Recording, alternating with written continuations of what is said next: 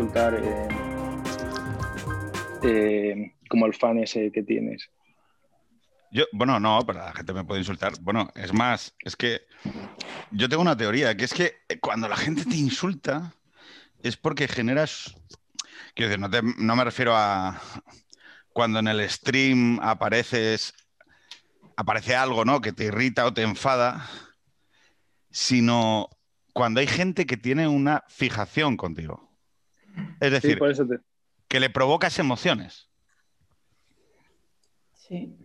Pero hay uno que siempre, que no sé cómo se llama, eh, que es catalán, hola. creo. Pero siempre tenéis eh, Dani González Bill. ese, sí. Sí, pero es que con Dani, con, con Dani ya es una relación larga porque mm, sí, con este estuve comiendo en, en la tasquería hace años. Ah, Y este, en los momentos más duros del, del procés, que estaba muy caliente y tal, y, eh, estaba como, claro, caña por España, ¿no? O sea, al final era una reacción emocional. Y ahí hubo como un momento de comunión. Luego, como la vida es eh, un lento dejar ir, eh, por cuestiones personales se, se posicionó en otras, en otras posturas. Y yo me he ido volviendo progresivamente más, más conservador o más facha, ¿no? Hasta que tú... Hoy justo estaba con unos amigos, por cierto, unos nuevos amigos catalanes que también se han venido de Cataluña. Eh, claro, gente lista y espabilada que marcha de allí eh, a la que tiene oportunidad. Claro, tienen dos hijos y ¿para qué me voy a quedar yo? Sí. Entonces, Sí. eh, claro, ¿para qué me voy a quedar yo en ese, eh, en lo que mm, yo creo que se puede decir tranquilamente es el mayor psiquiátrico al aire libre de Europa?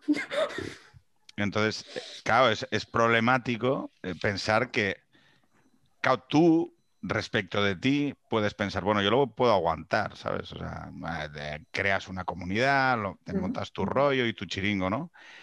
Pero sorprendentemente, si tú miras, además hoy Kiko, Ya- Kiko Llaneres ha publicado unos datos que lo que más o menos vienen a decir es que el, el secesionismo es una cuestión de renta. O sea, Mm. que es también, vamos, eh, lo, lo que pasa es que en la politología siempre se, siempre se utilizan determinadas herramientas, pero no otras. Es, no, no, es, es una cuestión de renta. Bueno, sí, es una cuestión de renta, pero que es una cuestión de apellidos, que casualmente correlacionan también con la renta.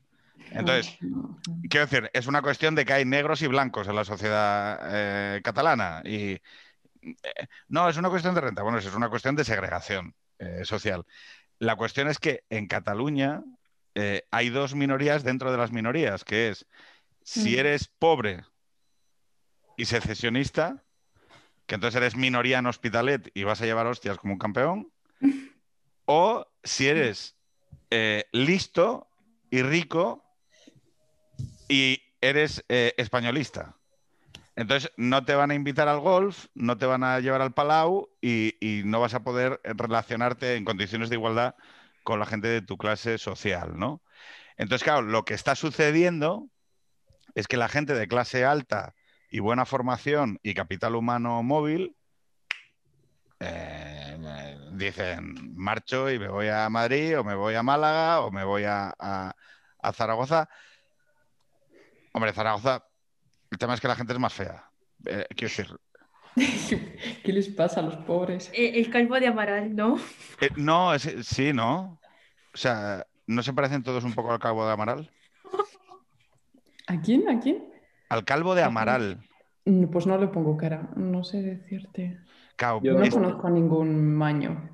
Este es el primer Y- salto, este es el primer salto generacional. Vosotros, claro, Amaral es como No. José Luis Perales.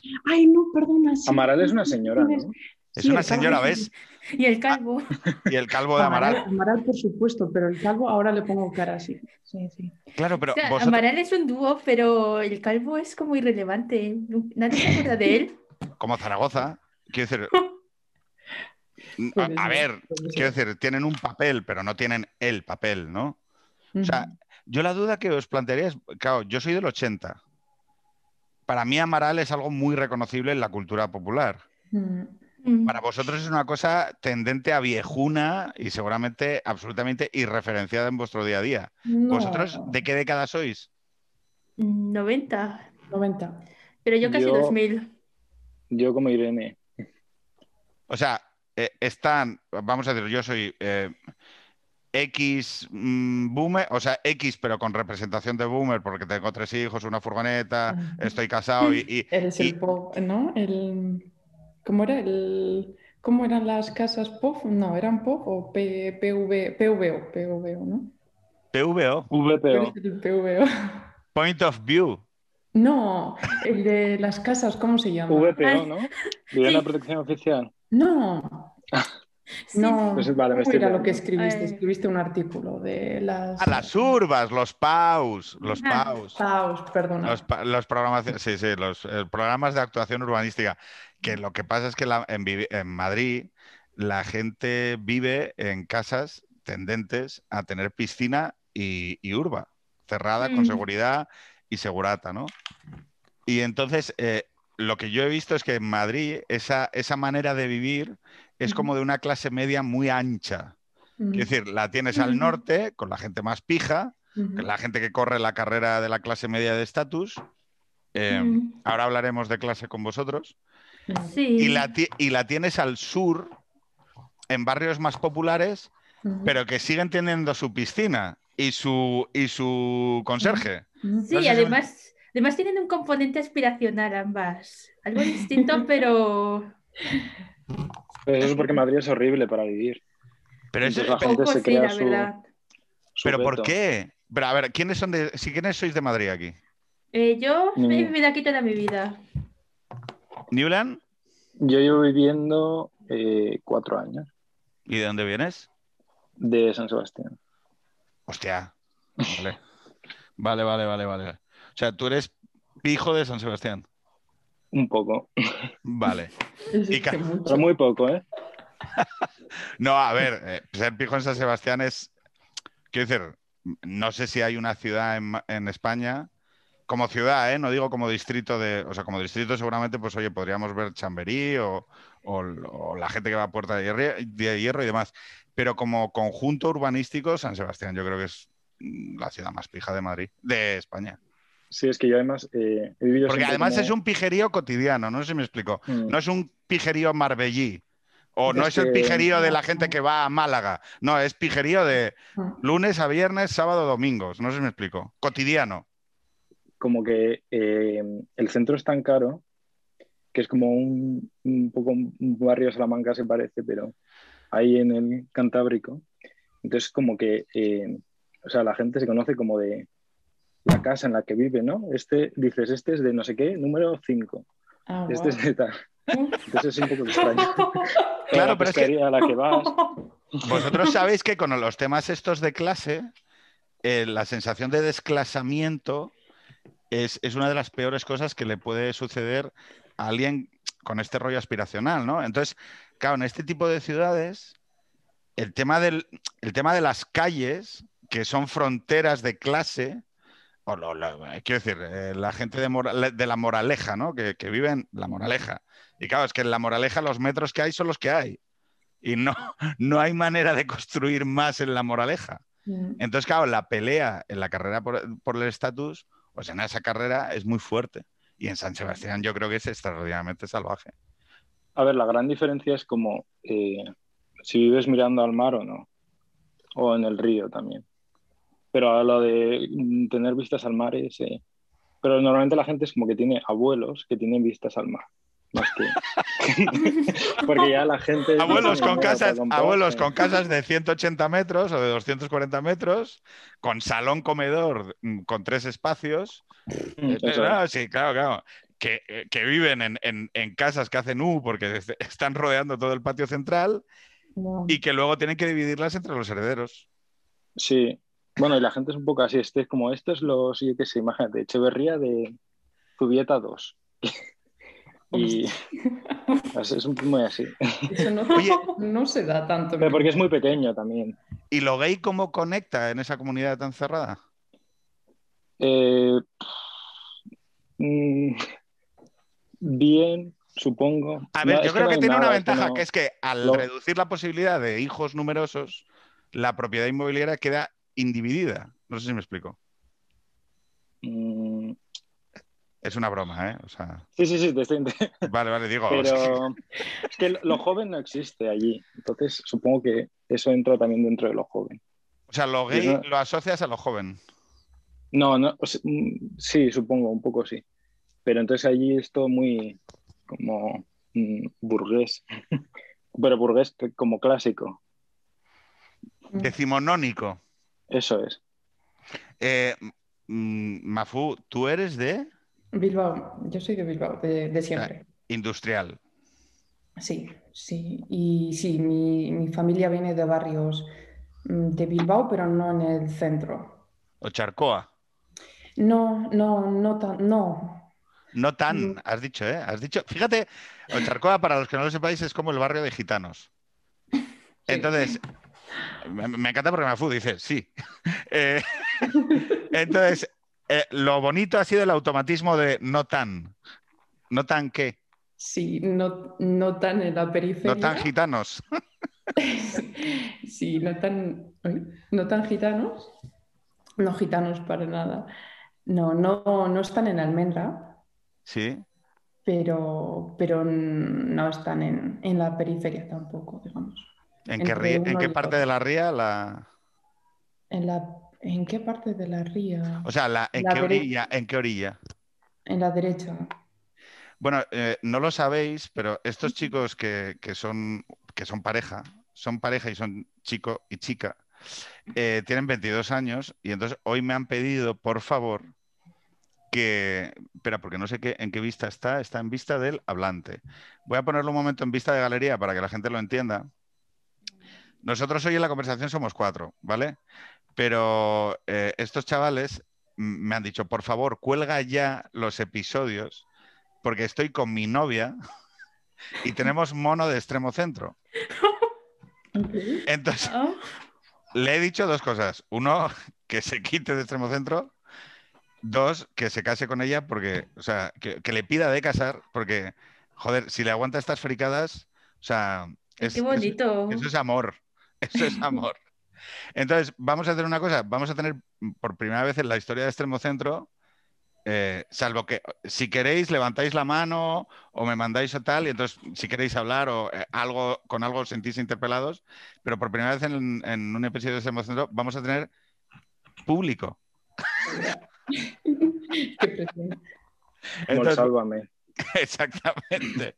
Nos faltan pompones, podemos traer algo de animación de, o aplaudir. O... Bueno, tenemos, tenemos que hablar de moral sexual, ¿vale? Vale. Eh, de, de lo millennial y de, mm, y de un poco del, del nuevo re- de los nuevos reaccionarios en redes sociales y de cuál es su gran narrativa de contestación a las generaciones eh, que les anteceden, ¿no? De protesta. Oye, vamos a aprovechar, eh, volvemos a la vista del hablante, ¿vale? Irene, ¿por qué la gente de tu generación estáis tan cabreados en redes sociales? Pues es que no, sé, yo creo que es un poco como hartazgo de la situación, pero ya no desde la pandemia, sino desde algo antes. Es un poco como eh, Internet nos ha sobreexpuesto a, a ver muchísimas cosas Ujú. y como que estamos saturados, yo diría. Es como que hemos llegado a una hiperrealidad en el sentido de botrillar, ¿no? Tíos, eh, os pido por favor que no citemos a nadie. Ay, O sea, No, no, ¿qué no, pasa? no, o sea, que no- no- ay, no lo- o sea, quiero decir que está bien, o sea, me parece de puta madre, pero es que yo te lo estoy preguntando a ti. O sea, lo que me gustaría que me dijeras es, mira, Pedro, nosotros estamos cabreados con tu generación porque, Sí. Pues es que o sea, que estáis cabreados ya lo sé, que hay una parte de ello que tiene un efecto en las redes sociales, también lo sé. Que hay una parte de ello que se está generando más allá del descontento que causa la pandemia, también lo sé. Lo que quiero que me digas, tú, Irene, no, lo que, no como vocal representante de tu generación, sino tú, si tú estás cabreada con algo con mi generación, conmigo. yo es que en, en- en verdad estoy cabreada con todas las generaciones. ¿Y por no qué? con la boomer. Porque, bueno, a ver, yo soy, digamos, sí que cumplo ese perfil aspiracional. Y como que veo personalmente que no hay puestos para todos y no lo va a haber y a lo mejor sí que siento un poco de desesperanza. Pero cuando de- hablas de puestos, ¿a qué te refieres? O sea, cu- ¿cuál es cuando tú empiezas? Tú asumo, y igual me equivoco, que eres buena estudiante. Sí, bueno, Sí, sí. vale. Yo- suspendía nueve en segundo de BUP. O sea, llegué a suspender gimnasia, ¿vale? Y tengo tres niños, un buen curro y un futuro. Y yo soy satisfecho con mi vida. Bien, dicho esto, siempre lo digo, yo soy la clase media de los 90, ¿vale? Eh, entonces, lo que yo quiero entender es cuando tú dices, no hay puestos para todos, ¿tú qué intuición fuerte tienes ahí? Pues mi intuición fuerte es que sí que ha habido bonanza económica, digamos que lo habéis disfrutado los boomers, pero ahora esta rueda está dejando de girar. Y aquí estamos nosotros, que a Sí. lo mejor no somos demasiados porque la natalidad ha bajado, pero seguimos existiendo y que eh, vamos a entrar un poco como, no, no en guerra, pero sí en crispación emocional y moral, quizás. Pero ¿a Y que nos damos a lo mejor al hedonismo en este sentido o a la protesta. Bueno, yo, Como los dos extremos. Es que yo creo que, que- yo creo que hay una parte de la protesta contemporánea que es eh, esencialmente placentera. Sí, O sea- es, es muy performance. Exactamente. Y es una, eh, o sea, es una performance de la que se disfruta. O sea, no es el sindicalismo tradicional donde dentro de la protesta había un coste. O sea, cuando tú te ibas a pegar con el madero eh, porque no querías que cerrasen Naval Gijón, sino que es como la performance de una protesta. O sea, no, es- Sí. no hay, una, no hay una agonía verdadera en la, en la lucha. O sea, es, es la expresión de un malestar. Fin. Sí, creo que también eso da mucho juego a las redes sociales porque podemos hacer el rol del, del eterno, prote- del eterno protestador y revolucionario, pero sin, digamos, asumir demasiados costes. O sea, si ponemos nuestro nombre en la cuenta, a lo mejor sí que nos pasa lo de la cultura de la cancelación, pero si somos avatares de Internet, no nos pueden doxear ni nada. Así que en ese sentido cuesta muy poco protestar y a lo mejor por eso caemos. Es Claro. un poco como, Sí, sí, sí, dale, dale, dale. Es un poco como que es casi gratis. En ese sentido. Yo, eh, vamos, los dos que considero que son más agresivos, porque Mafu tiene un, tiene un rol más como de madre amantísima, eh, generadora de coaliciones, buen rollito, que luego son los peores, porque luego son los que por detrás están, menudo gilipollas. Eh, y luego los que son tipo Newland, así como más broncas y tal, luego son muy emocionales. O sea, le- le- o sea no sé si me explico, les joden las cosas. O sea, Pero yo estoy en un punto medio.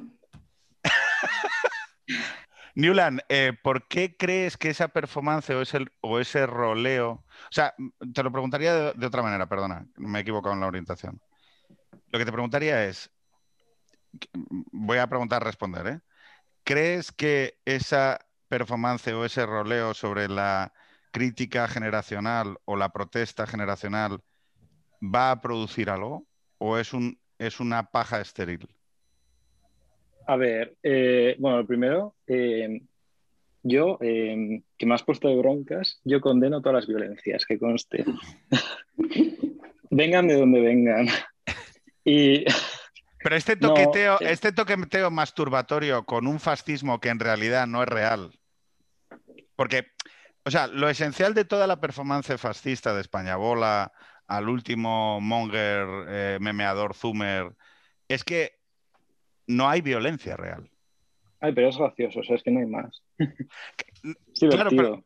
Pero, pero, vale, perfecto, es divertido y por lo tanto es se como puede, moderno. se puede sostener como se sostiene el arte sin un, sin un objeto ulterior, es decir, se sostiene a sí mismo como una performance. Ya está.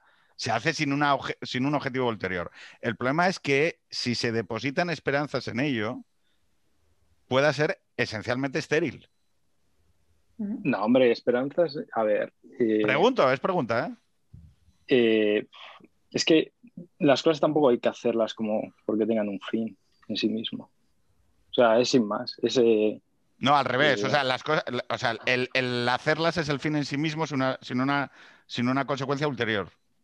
No, sin más. O sea, las haces y ya está. O sea, opinas y ya está. no tiene más. Y yo, eh, lo que decíais de enfado, es que yo no creo que sea tanto enfado, sino como mm, de un poco depresión. Bueno, depresión es muy fuerte, pero eh, tristeza, no sé, de- de- incertidumbre, Mm. distinto. Triste. Como que No, sí, sí. ¿pu- ¿Puedes Que- explicarme mejor eso? Sí, o sea, todo es un poco como muy absurdo y, y banal y, y que la única forma es como tomártelo a risa y, y ser un poco ofensivo. Vale, pero entonces, No sé si me estoy explicando. sí, no, no, no, perfectamente. O sea, la, la- la sensación de un mundo sin un propósito, ¿vale? No hay un objetivo, no hay un progreso, ¿no? Si es que el progreso se podría definir. O, eh, digo, aquí habría dos interpretaciones. La de Irene, que sería más una interpretación de carácter materialista, es decir, mm, las juventudes no pueden acce- acceder a una serie de, mm, de condiciones materiales, lo cual, es, lo cual les lleva a pensar que las generaciones que les anteceden han traicionado la promesa de progreso futuro, ¿vale? Y por lo tanto se rompe la meritocracia, se rompe el estudia esto y trabajarás de tal o cual, y luego hay una actitud más estética, eh, que es la de Newland, que dice, no, yo me siento en un mundo en donde me siento alienado porque en realidad no me reconozco en qué, en la belleza, en la ausencia de belleza, en la moral, es un problema de mm, falta de propuesta moral en la comunidad, eh, de que la sociedad occidental no representa valores a los que yo me veo afectos y por lo tanto es una cuestión más de carácter espiritual. Eh, a ver, bueno, yo tengo un poco una teoría respecto a esto. Oye, pues afortunadamente estamos en, en un podcast y por lo tanto las vas a poder explicar. Proceda. Eh, es que hay como un poco agotamiento. mm, o sea, sí, se ve un poco en todo, ¿no? En, en- en la música, en el cine, en, en la arquitectura, en- o sea, en- en- como en todo, como es un poco repetición todo el rato lo mismo, ¿no? Pero es porque yo creo que como que las generaciones anteriores tienen un poco de miedo a envejecer y entonces no pasan como el relevo a las demás, entonces la cultura está como atascada y entonces como no tienes un sitio, pues eh, no vas a participar de esa cultura. Es como eh, si, yo qué sé, como si tu tía la moderna, pues haciendo chistes de, de gente de 20 años. Claro, pero, pero fíjate, eh, te lo compro, ¿eh? Totalmente. Pero la pregunta es, ¿no es esencialmente lo mismo de siempre? O sea, Sí, toda, toda generación, o sea, es más, es que si, si te tuviera la generación anterior que pasar el testigo, eh, a quien se la pasarían sería a los corderos que han decidido repetir el modelo. Es decir, la Claro. única manera, la única manera que tienes de coger el testigo es pegarle un patadón en los huevos a la generación anterior, arrancarlo de sus manos frías y decir, he ganado. O sea, quiero decir, los fobistas. Cuando los fobistas se ponen, o sea, los fobistas tienen ese, nombre porque cuando llegan a la Bienal los rechazan, porque están pintando la, la- la piel de, de- eh, de colores verdes, amarillos, y son estéticamente rechazados. Yo lo que veo en vosotros es que sí que hay un potencial estético de ruptura. Porque claro. los códigos que Mm. manejáis, y por eso me resultáis atractivos, o sea, en el sentido estético, son diferentes a los que yo he, he recibido. En tanto cuestionamiento o contradicción con el sistema. Es más, es el espectro de no izquierda o de derecha el que está a punto, yo creo, de parir una contradicción con el sistema. Y por eso me parece más sugerente y por eso os digo, oye, yo es que sí que creo que tenéis algo como generación. Pero, a ver, es que tú lo que dices es un poco eh, como, por ejemplo, yo que sé, los impresionistas, como hacer un, un nuevo salón, ¿no? Lo que hicieron. Pero es que no, no hay, mm, mm, o sea, lo haces, pero no hay forma de... o sea, de hecho la gente lo- es lo que hace, ¿no? Cuando participa en redes, pero no hay forma de que tenga publicidad. O sea, no hay forma de que Pero es que eso es de crear polémica, es que no, no hay, Pero- o sea, no hay no- alternativa, no, hay un- una forma de pensar distinta, es, es- es imposible. Pero yo creo. O sea, ya está agotado todo. No, pero, a ver, lo que quiero decir es que la- el hastío, eh, perdonadme que utilice la palabra juvenil, pero es que no sé cómo decirlo de otra manera. El hastío juvenil ante. El hastío juvenil burgués, por cierto, ante la, la falta de alternativas o de novedad y vida, más el sumatorio de vidas resueltas, que esto es lo que a mí me genera más contradicción. Bueno, resueltas, es discutible. Claro, ahí está el tema.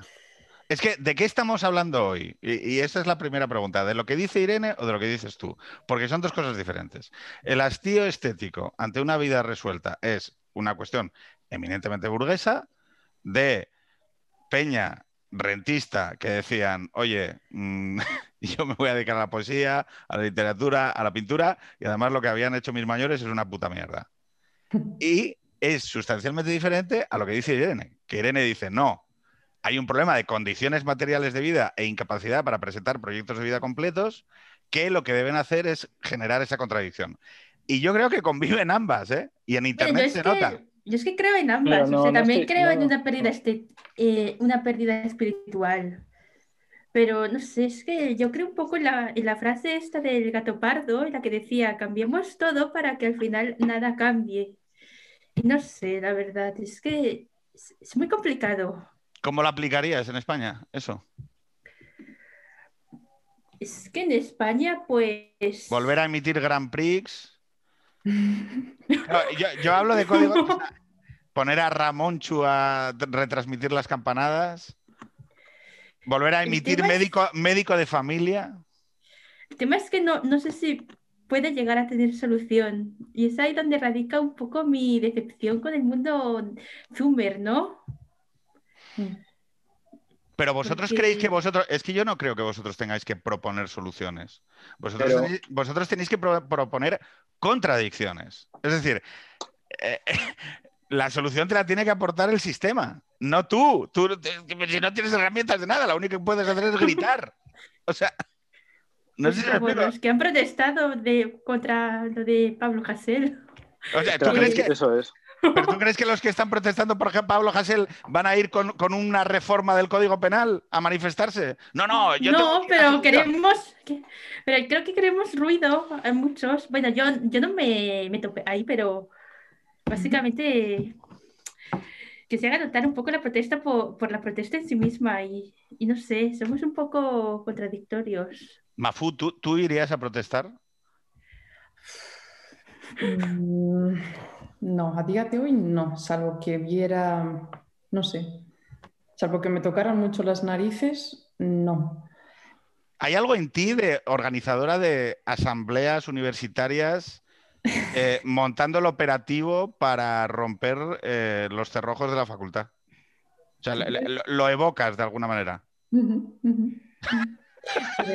Fíjate, fíjate porque, no sé, cada vez estoy más convencida de que la solución, al, al contrario de lo que has dicho, está en, está en el individuo y en la familia como campo de acción que, sobre el que puedes tener una influencia. Mm, No mucho, no, sinceramente soy bastante descreída, no en, el, en la ¿Y ¿Cómo, cómo expones a la gente a que esa sea la solución? ¿Te digo la paradoja en la que yo estoy? Sí. Y, comprándotelo, ¿eh? O sea, eh, mm, yo creo que estamos en un momento social en el que debemos exigir, debemos empujar al Estado, porque el Estado los próximos 10 años va a avanzar sobre la sociedad y la sociedad debe pegar un zapatazo mm, para que, o sea, para que para ser más sociedad. Y creo que el instrumento es la familia. O sea, creo que el instrumento para conseguir eso es la familia. Pero el problema que hay eh, de la misma manera que creo que, que los ciudadanos de la polis que más me gustan son aquellos que son o aspiran a ser padres y madres de familia, con lo cual prefiero vivir en una sociedad donde ese estamento sea más numeroso, ¿no? Mejor que el de los clérigos mm, del diario o, o la nueva clerecía de Movistar, ¿no? Sí. eh, de guionistas eh, cuidagatos. Entonces, ¿qué es lo que sucede con qué es lo que sucede? ¿Cómo expongo yo a la gente? O sea, yo creo que el camino es la familia, pero la, familia es un camino esencialmente eh, pequeño, de comunidades pequeñas, donde tú interactúas y tienes un gran, una gran influencia. Pero ¿cómo expongo yo a, los, a las generaciones sucesivas a ese modelo? Si ya no existe, ya no existen poemas, ya no existen canciones, ya no existen, ya no existe, existe prescripción sobre esos modelos de vida. Pero las dos cosas son posibles y creo que hay gente que tiene que tomar ese rol de, de impulsor. Mm, por ejemplo, pues tú en el ámbito de, a ti sí te veo, en, el ámbito de, defender a la familia, adoptando ese rol. Y hay gente que se quedará, que se quedará en, un segundo plano, digamos, y otra gente que tendrá que, tomar el primer plano. Y me has dicho que me ves como organizadora de, asaltos a la universidad pero yo me veo más bien en el segundo plano y mm, a mí me, a mí me parece difícil el, o yo no me veo echándome al barro, digamos, pero he entendido que es necesario, que sin, echarse al barro no, no consigues nada. Em, que lo quiera para mí, no lo sé. Es que fíjate que hay una parte que yo creo que hemos tratado mucho y que yo creo que puede también estar en parte de lo que Irene y Newland eh, perciben, sienten o, deducen, ¿no? Una parte de lo que ha sucedido en los últimos 20, 30 años es que esta, tesis, ¿no? De, no, no, eh, vamos, copiando un poco la, última frase de McIntyre en Tras la Virtud, ¿no? Es necesitamos refugios para los años oscuros venideros, ¿no? Y entonces hay una parte, yo lo he repetido mucho, de la no izquierda o de la derecha, que se ha recluido en circuitos y procedimientos, o bien en comunidades religiosas, en los neocatecumenales, en el Opus, en Comunión y Liberación, o bien eh, si no eres, eh, si no tienes esa sensibilidad religiosa, pues en procederes eh, de consumo particular, en decisiones de consumo particular, de vivienda, de urbanismo, del colegio al que van tus hijos, que te permiten de alguna manera renunciar a la esfera pública. Que yo tengo que, yo voy a intervenir en mi familia, voy a mandarles a una buena concertada, voy a mandarles a determinada titulación.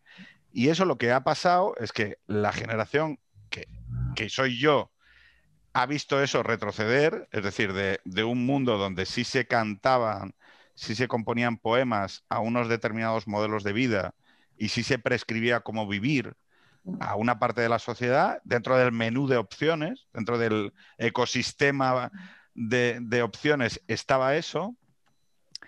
De mí en adelante, que ya sois vosotros, eso, periclita, desaparece. Claro. Y entonces, y, entonces, y entonces no se ve.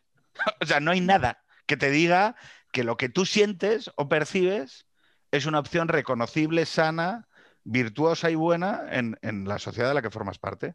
Porque todo es. O sea, perdonarme, ¿eh? Porque Newland, Irene o tú sois frikis, sois minoritarios, sois gente que en realidad mm, merecéis ser apartados del espacio público, no deberíais tener capacidad para escribir en, eh, cuestiones y que sean publicadas.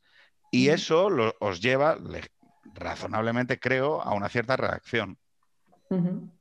Sí, sí, sí, desde luego y por eso el buscar a otra gente en, Internet o por otros medios que no sean los, los canales más habituales, digamos. Irene Newland.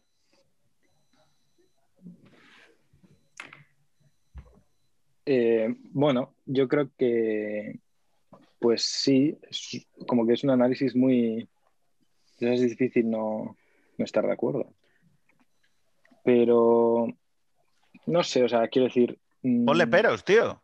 O sea, di, pues mira, al final, o sea, es que yo creo que como lo natural es tener una familia y eso, y eso, la naturaleza al final mm, se impone por mucho. O sea, no creo que haya que tener tanto miedo en el sentido de que como que eso vaya a desaparecer de la sociedad y, tal. Porque al final, o sea, la gente como que como que se aleje de eso va a ser la, o sea, llevan como en el propio pecado eh, el castigo. Te entiendo, ¿eh? O sea, yo no creo que la familia vaya a desaparecer. De la misma manera. Hay que tener miedo. que de la misma manera que no creo que vaya a desaparecer el sexo o la mentira o el amor o la confianza. ¿Vale? O sea, no, o sea, no, no, no creo que esos elementos que para mí están intrínsecamente eh, ligados a la naturaleza humana vayan a desaparecer. Pero sí creo que exponer a la gente al menú de opciones forma una sociedad mejor. Eso sí lo creo. Es decir, yo no. eh, quiero decir, ojo, respetar que la gente descubra su propio camino también incorpora un valor. Es decir, que yo no te obligue. No sé si me explico. No, no, hay que tener hijos por cojones. No, no, no, yo no estoy hablando de eso. Lo que estoy diciendo es que tú, des- que tú descubras que tener hijos está bien, es mejor que la alternativa, o que cuidar en sentido amplio, cuidar de tus padres cuando estén enfermos, o cuidar de tus hijos cuando, cuando lo necesiten, es mejor que no hacerlo. Yo no te digo convertirlo en obligatorio, pero sí te digo que creo que una parte del- del- de la narrativa de una sociedad razonablemente sana tiene que cantarle a estas mierdas. Pero es que no es una sociedad sana. Eso es verdad. Vamos a ser una sociedad Sí. sana si todo es Una absurdo sociedad y. Yo quiero que profundicemos en esto. ¿No es sana por? Venga, contestarme los tres. ¿No es sana por? Pero, eh, ¿qué, qué has visto sano en el último año? Algo mínimamente Mis lógico. hijos. es que no sé. El amor, no, el amor con el que mi hija cuida a sus hermanos. la gente no ha podido ni, enterrar a sus hijos, a sus No, no. eh, padres. Bueno, precisamente eso, precisamente la, la desaparición de los funerales para mí ha sido uno de los elementos clave en mi absoluto, eh, no sé cómo contarlo, pero vamos, en mi absoluta eh, eh, pensar que algo estaba mal en la sociedad vie- deviene precisamente de que para mí el funeral de mi padre es muy importante y que yo pienso, hostia, si a mí me prohíben el, el funeral de mi padre, acabó a hostias. Mm. O sea que, o sea que entiendo lo que me estás diciendo, ¿eh? O sea, Y ahora se manifiestan por un calvo. No por no poder entrar. O sea, no sé, es que no sé, yo no sé qué decir. O sea, me quedo, pues, pues, pues no sé. Lo primero que, que has dicho que, de- que ha habido bueno, Pedro, ha sido un acto in- individual. Has dicho el amor de tu hija hacia sus hermanos. Ha sido algo in- individual, no ha sido algo colectivo. Sí, es que esos actos individuales siempre van a existir, esos buenos Claro. actos, pero Eso es que nuestra sociedad, la gente se va a seguir queriendo, eso está claro, y van a seguir formando familias. Mm, Van a seguir haciendo el bien, el mal, eso no, eso no cambia. Eh, que estamos mucho más expuestos a, a cualquier pequeñez, sí, o pequeñez o no, o no tan pequeñez, ¿eh? Pero yo creo que no es, que no, eso, que no es una sociedad sana y, y que está muy dividida y muy crispada. Lo que hay que hacer es. ah, está- no, no, no, dale, dale, Newland. nada, simplemente lo que hay que hacer es dejar de escuchar a la gente que dice eh, que está las chorradas de, en contra de la familia y de las teorías eh, más eh, absurdas, queer eh, Mm, mm. e interseccionalidad y ya está. Tratarlo como una enfermedad mental más eh, y ya está. O sea, no, Yo no hay soy, más. yo soy abiertamente contradictorio con esa idea porque esto es como ir por una autovía, ¿no? Mm. Eh, de repente tú vas en una dirección y, y- y- y los coches van en dirección contraria, ¿no? Y dices, no, no, hay que ignorar que los coches vienen en dirección contraria. Ya, sí, hay que ignorarlo, pero hay- en algún momento hay que preguntarse, oye, ¿aquí quién es el chiflao? O sea, No, no, es que no hay que ignorar. Hay que parar la carretera, o sea, dar la vuelta y pasar de largo. Ya, es- ya está. Claro, pero por ejemplo, yo tengo el, el próximo eh, viernes diálogo con el- Elizabeth Duval porque quiero poder hablar, que es una cosa que me he dado cuenta que es un enorme tabú, el tema de la transexualidad. Claro, mis posturas sobre la transexualidad son como, yo las me oigo a mí mismo y pienso, hostia, son como muy, para mí, muy normales, son muy normis, en el sentido de que yo no, a mí no me molesta le- ni la homosexualidad, ni, ni- o sea, no me molesta nada de todo eso. Yo no soy una persona que diga, oh, no, no, o sea, ni siquiera, o sea, yo no estoy en contra de nada de todo esto. Lo que sí es que pienso, hostia, estamos hablando ya de cuestiones que afectan a menores Y yo está, yo está, la- una de las preguntas que le quiero hacer a Elizabeth Dual es, oye, yo tengo una fuerza de gobierno que dice que, a mi, que mi hija Carmen, que tiene 8 años, dentro de 5, con 13, va a ser capaz de, de autoadministrarse tratamientos hormonales para parar su desarrollo. eh, eh, tal. Y es como, tío, es que yo, o sea, yo conozco a mi hija y tiene 8 años. Le vas a hacer preguntas sobre qué significa ser mujer cuando ni yo con 40 soy capaz de responderlo. Y tú le vas a depositar a un niño de 13 años como si... Y luego, no, no de 13, de 16. Oye, pero vamos a ver, que yo con 19 me estaba metiendo todas las pastillas de Madrid. O sea, quiero decir, ¿de verdad me estáis planteando que es, o sea, que es algo esencialmente positivo eh, residenciar estas decisiones en personas adultas? No digo nada, porque reconocemos como sociedad mil cuestiones que yo puedo considerar dañi- dañinas para la persona, pero que las respeto como una especie de acuerdo de, oye, los hombres y las mujeres adultos pueden hacer cuestiones sobre las que discrepemos, pero precisamente establecemos la madurez de edad para establecer en qué momento de- el depositario de los derechos puede ejercerlos, en qué momento, ¿no? Y sorprendentemente, esto que es como, no sé, me parece como una puta obediencia de la hostia, no se puede ni siquiera comentar en público. Sin, parecer algo muy extremista. Y es raro. Claro, ¿qué es lo que me acabo encontrando? Que la gente que se atreve a hacer la mínima crítica, entonces pasa al. No sé cómo decirlo. Pasa al extremo siguiente, ¿no? Que es, ¡ah! Manolo, no sé qué, eres un, eres un tiarrón, eh, tal, tienes una pirula. no sé". Y claro, digo, joder, ¿qué pasa aquí? Ah, Esos son. Sí. Pero, no, o sea, sí se puede comentar en público. decir. Sí, yo es que creo que la derecha mainstream ha, ha ignorado todo este asunto durante a lo mejor los últimos 40 años, que ha sido muy de vamos a irnos a vivir al Pau, a tener nuestro coche, a, nuestro- a tener nuestro sub y vamos a ignorar lo que dice la izquierda en lo cultural porque nos va bien, la economía va muy bien y eso es lo que importa. Y, y la batalla cultural, esta, esta palabra me da mucha vergüenza ajena, lo de la batalla cultural, pero es un poco como que se ha comido todo el terreno. Y ahora si, si criticas cualquier cosa, aunque sea nimia, y desde la perspectiva de si las personas transexuales existen y son igual de válidas, pues ya quedas como un extremista, solo por a lo mejor cuestionarte el dogma en una cosa pequeñísima. Oye, pero vosotros, problema. Irene y Newland, y vamos, creo que Mafu no, eh, tenéis orientaciones sexuales divergentes. No, son, no sois heteronormativos. ¿Por qué Mafu? ¿tú has tenido algún escarceo eh, con mujeres? ¿Estás preguntando a mí? No, a la otra Mafu. No, yo no, yo no, no, no, no, no. Tú solo has tenido escarceos con hombres. Sí, sí, sí. Eres vasca, ¿cómo va? No sé. Bueno, lo que, se, lo que sean los escarceos en Euskadi, no sé si me explico. O sea, No, no, no, yo no ba- be- beber, beber un chato del vino del mismo vaso, ¿no? O sea, co- o algo así en Euskadi, ¿no? del cubata. No, yo no soy divergente, no. Eh, o sea, eres muy hetero, Sí, sí, sin dudas. Sí, sin dudas. sí, sin dudas. Vale, entonces. ¿Por qué, ¿Por qué tenías esta visión? No, eh, es una broma. Vamos, nu- nunca. eh, Me doy cuenta, fíjate, este es un cambio generacional.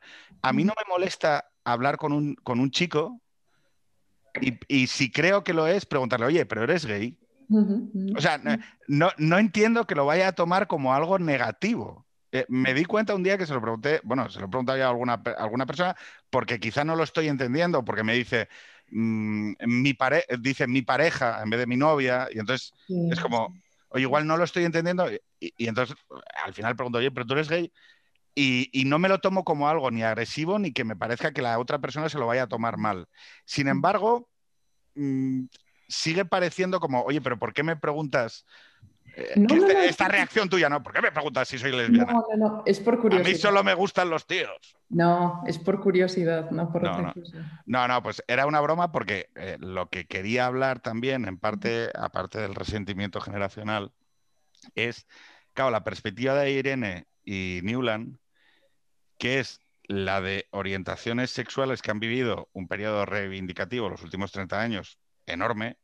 Es decir, tanto que vosotros sois herederos de un sistema de reconocimiento social pero simplemente porque lo gay no existía entendido como categoría. Es decir, siempre han existido Antonios Gala. No sé si me explico. Siempre han existido tíos a los que les gustaba follar con tíos. Pero no se hacía de ello una categoría de reivindicación en el espacio público. O sea, no. Quiero decir, no es que se haya inventado los últimos 40 años eh, la homosexualidad. Lo que se ha inventado es el hecho de que la sociedad deba reconocer su pluralidad y deba reconocer que es una categoría natural más de la vida sentimental y Mm. afectiva de las personas. Ojo que lo que sí yo creo que está por falto de desarrollo y desde el punto de vista conservador, creo que hay que hacer un trabajazo de la hostia, porque yo lo digo, creo que es una de las grandes debilidades del pensamiento conservador, no decir, oye, mira, tú se supone que crees que no crees en la ingeniería social, tú se supone que crees en que la naturaleza te da respuestas y que debes asumirlas y razonar desde ahí, que es más importante la experiencia que la teoría. Y que, eh, y que por lo tanto, oye, me tienes que reconocer que esto existe, es natural, es una sensibilidad existente en el mundo de lo real y que por lo tanto lo que tú deberías hacer es ofrecer un modelo virtuoso afectivo sexual para esta gente que forma parte de tu puta sociedad. Sí. Y, y decir, oye, yo lo que quiero es que vivan en familia, que formen familias, que tengan hijos. O sea, no me, no me- o sea, si lo que estás planteando como opción virtuosa es que esta gente reniegue de lo que ellos, mm, su naturaleza les dice, pues mira, no. Y me dice alguien, no, pero es que la Iglesia Católica. Bueno, pero la Iglesia Católica tiene sus rollos. No sé si me explico. Tú no tienes por qué quedarte pegado. O sea, la Iglesia Católica legítimamente tiene derecho a establecer sus mecanismos y dice, no, no, mira, yo el matrimonio siempre lo voy a considerar de esta manera. Eh, oye, en la sociedad existe el divorcio y se supone que la Iglesia Católica todavía no lo reconoce. Bueno, lo reconoce mm, si no has tenido intercurso y todo este rollo. Mm. Eh, Irene y Newland, em, ¿sois de orientaciones sexuales divergentes y conservadores al mismo tiempo? No. No, yo no. Cons- Dale, dale, conservadora dale. no soy en ese sentido. Sí, ¿Qué eres? Estoy disconforme, pero no sé, yo es que me consideraría también un poco extremocentrista. Pero es que no me gusta la, pos- la postura progre, porque es una burrada, es una idea de olla, pero es que la postura conservadora actual, pues también la aborrezco un poco. en- Hazle la crítica, por favor. Te lo digo de verdad, ¿eh? O sea, hazle la crítica a la postura conservadora. Pues que... Oye, perdona un segundo. eh, los carolinos. ¿podéis, podéis dimitir del programa cuando queráis. Es para que os pongo en, en vista de galería. Porque estáis ahí mirando, además con ese jersey de los maristas. eh, que- que- o sea, no, es, es que es, es que es así, tío. O sea, has venido de clase. O sea, no, no, es broma, es broma. Eh, que si queréis intervenir o decir algo o lo que sea, comentar, ¿eh? Genial, Ah, por, vale. por ahora muy bien. Sí, sí, sí. ¿Vais bien? Sí, Sí, sí, sí, sí, sí. O sea, ¿os parece entretenido? Ah, sí, muchísimo. Sí. Vale. Si, si os queréis poner a, a morrear, eh, hacedlo, ¿eh? O sea, quiero decir, nosotros solo veremos un cachito pequeñito. Venga, eh, Irene, dale. Pues es la postura conservadora en, en el tema estético la aborrezco. Porque es, es muy tipo como que leen a este autor, no me acuerdo de cómo se llama, que se murió. Juan Manuel este de año. Prada, Umbral, No, eh, es británico, es- no me sale el nombre. Roger Scruton. Scruton. Sí, sí. No, por favor. No, es que lo odio. O sea, odiar, odiar es muy, odiar es muy fuerte, pero en lo, en lo- en lo ideológico sí lo odio. Dale, dale, pero desarrollalo. ¿Por qué? Porque es que Porque te parece un polla vieja. un poco sí. Es como, pero ¿a No, quién no le habla, a quién le habla este señor? Dale, Irene, que, Es que que es que mi no es un poco rancio y que se cree que algo por ser antiguo ya es lo mejor. Y resulta que a lo mejor no, a lo mejor el arte, yo qué sé, el renacentista está muy bien, pero hay otro que no.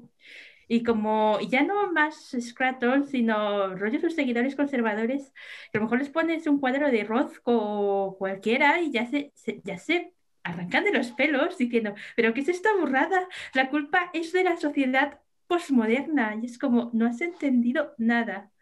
Y, y en el sentido familiar, pues yo ahora sí que estoy más de acuerdo con lo de la postura de que la familia al final es un poco el origen de todo, pero también dan mucha vergüenza ajena, tipo, es que sois gays, es que no, sois lesbianas, no vais a tener familia, es que a- avergonzaros de quiénes sois, no... Bueno, eh, primero es que eso es falso.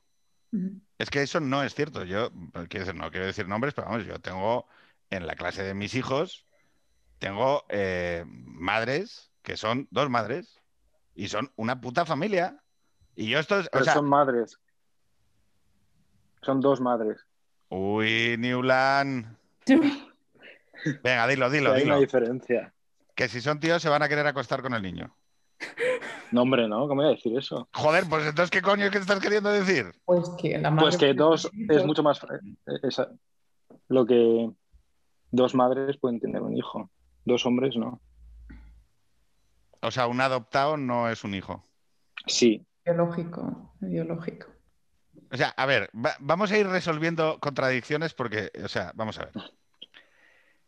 Eh, si yo mañana adopto un niño de Filipinas y lo cuido y cuando tiene fiebre estoy con él y por la noche me desvelo porque el cabrón no vuelve porque está emborrachándose en los bajos de Moncloa y le pago la universidad y cuando se separa de su mujer le abro la puerta de mi casa para que venga y llore, Mm, soy su padre. Sí, Sí. no creo, no Claro, creo. eso claro. Pero has podido A ver, o sea, adoptarlo. todo lo decir. que yo he todo lo que yo he dicho, todo lo puede hacer perfectamente un hombre homosexual. Sí, pero él se refería a la Es más difícil. La facilidad de tener un hijo. Es más, Es más, vale, pero. ¿qué parte de es más difícil? Es porque no estamos exhibiendo modelos virtuosos y les estamos diciendo que no, no, la única opción de ser homosexual es la marca que te ofrece la izquierda, las etiquetas, irte al orgullo y hacer activismo político. bueno, Porque claro, yo lo las- que, lo que disputo es el hecho de que si a ti no se te expone a decir, oye, mira, tú eres- así, no tengo ningún problema con que seas así, pero si quieres cambiar, puedes. Y si quieres cambiar hacia un modelo más parecido a otro, tienes mi apoyo y además me parece bien. Sí, pero hay, hay dificultades que son reales. que dos hombres gays adopten y se quieren ir a un tercer país a adoptar, habrá países que no dejen a, que no dejan a, Pero a es-. Eh, Pero eso es una cuestión de, de carácter jurídico o social. Yo estoy No, debatiendo pero a nivel...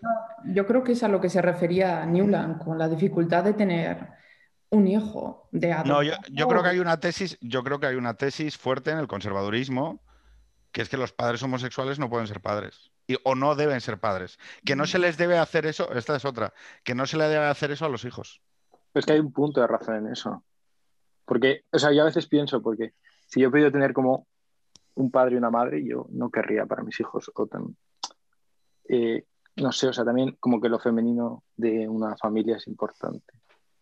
No sé si me explico. Bueno, eh, No, no, pero ojo, que, que a mí no me o sea, yo lo que estamos hablando hoy, que es de los temas que no se pueden hablar, porque sabéis que esto no se puede conversar porque es como a uno le genera una cierta sensación de incomodidad y lo que estamos haciendo hoy tiene un grado de exposición, que es, oye, es que lo que yo estoy diciendo me coloca cerca de lo incivil.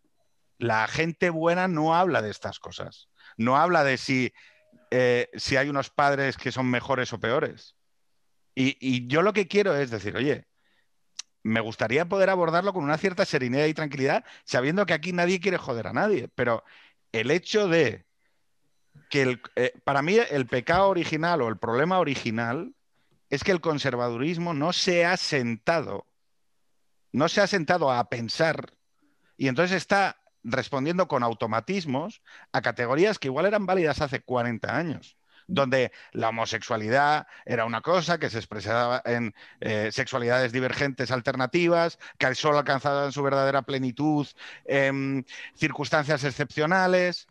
Pero es que eso, 40 años después, chico, yo tengo amigos gays que son paisanos normales. Quiero decir, que no hay nada de toda esa oscuridad o de ese velo turbio, porque además, favorablemente, la sociedad te permite hoy ya vivir tu homosexualidad sin tener que acudir a los baños de Atocha, joder. Y eso, todo eso ha ido afectando a que la gente mm, pueda, o sea, creo que, esto requiere sentarse. O sea, perdonar. Incluso en los, pero en los propios, eh, pero en los propios gays, ¿eh? O sea, tengo, tengo un amigo que es, que es gay y es una persona maravillosa, muy formal, tiene una pareja estable y, para, incluso para él mismo es una especie de, tabú el hablar de, es que tengo derecho a tener una familia, a poder tener una familia, me merezco esto. Para él mismo. Hombre, otro elemento. Pero... Eh, la fidelidad en el mundo homosexual, por ejemplo. Bueno, no, no creo que en su caso, en su caso no es pero es que la fidelidad, o la monogamia, mejor dicho, la monogamia en el mundo homosexual mm. se ha ido construyendo a medida que se ha ido pudiendo normalizar en el ámbito público la existencia de parejas, de relaciones sentimentales, de normalidad en la, moral, en la moral sexual de esa opción. Claro, si tu, si tu única manera de expresar la sexualidad en los años 70 es irte a un bar donde la mitad de la gente le está ocultando a su mujer que son gays, mm. claro, es que todo nace distorsionado de ahí. No sé si es que le estás quitando la gracia, entonces. no, pero si, eso, siempre va a existir, ¿eh, Newland? No, no, te hagas el nuevo. No, pero yo qué sé, ah, para ser eh, la tía Conchita no quiero. No, ojo, eso lo decía, eso lo decía una parte. Yo creo que no es lo mismo. Yo creo que no, no, no yo creo que algunos hacen como un poco pinza mental y es que, a ver, yo no me considero conservador. Mm, supongo que soy mm, liberal mm, como principio ético, pero... Eh, o sea, a ver, con este tema también tengo dilemas yo. Eh, como no me gusta el modelo de la izquierda, porque es absurdo y la gente acaba eh, malita de la cabeza, malite. Eh, pero es que lo que vendes de conservador no, no lo veo factible, o sea, lo veo un poco querer hacer de un modelo que es una cosa, otra. Es que no conozco ningún, ninguna... Igual si son mujeres, sí, pero si son hombres, no veo, no lo veo muy, muy posible. A ver, igual sí, yo qué sé. O sea, eh, ¿yo qué es lo que veo, no? Lo que veo es que hay una transformación que se está operando con más fuerza en vuestra generación. Es decir, tienes a unos eh, homosexuales de mi edad, vamos a decirlo así, que sí que todavía han vivido un poco la disyuntiva, ¿no? De que, bueno, de que esto tiene costes, de que de, de la sexualidad, pues, muy, muy expresada. Sabéis que la promiscuidad, o sea, la sexualidad como identidad, perdón, la sexualidad como identidad. Eh, Sabéis que eh, los gays son promiscuos en tanto son hombres, no por ser gays. Quiero decir, mm. a las puertas de cada ciudad de España, Newland, hay unos edificios enormes de cuatro plantas con rótulos fluorescentes que te dicen que la sexualidad heterosexual está igual de problematizada que lo gay. Solo que la hemos mercantilizado y le hemos puesto una etiqueta y se llama prostíbulo. ¿Vale? Y están abiertos eh, hasta en COVID. Y, ahí van. Es decir, y hacemos como que, o sea, hacemos como, que no lo vemos, ¿sabes?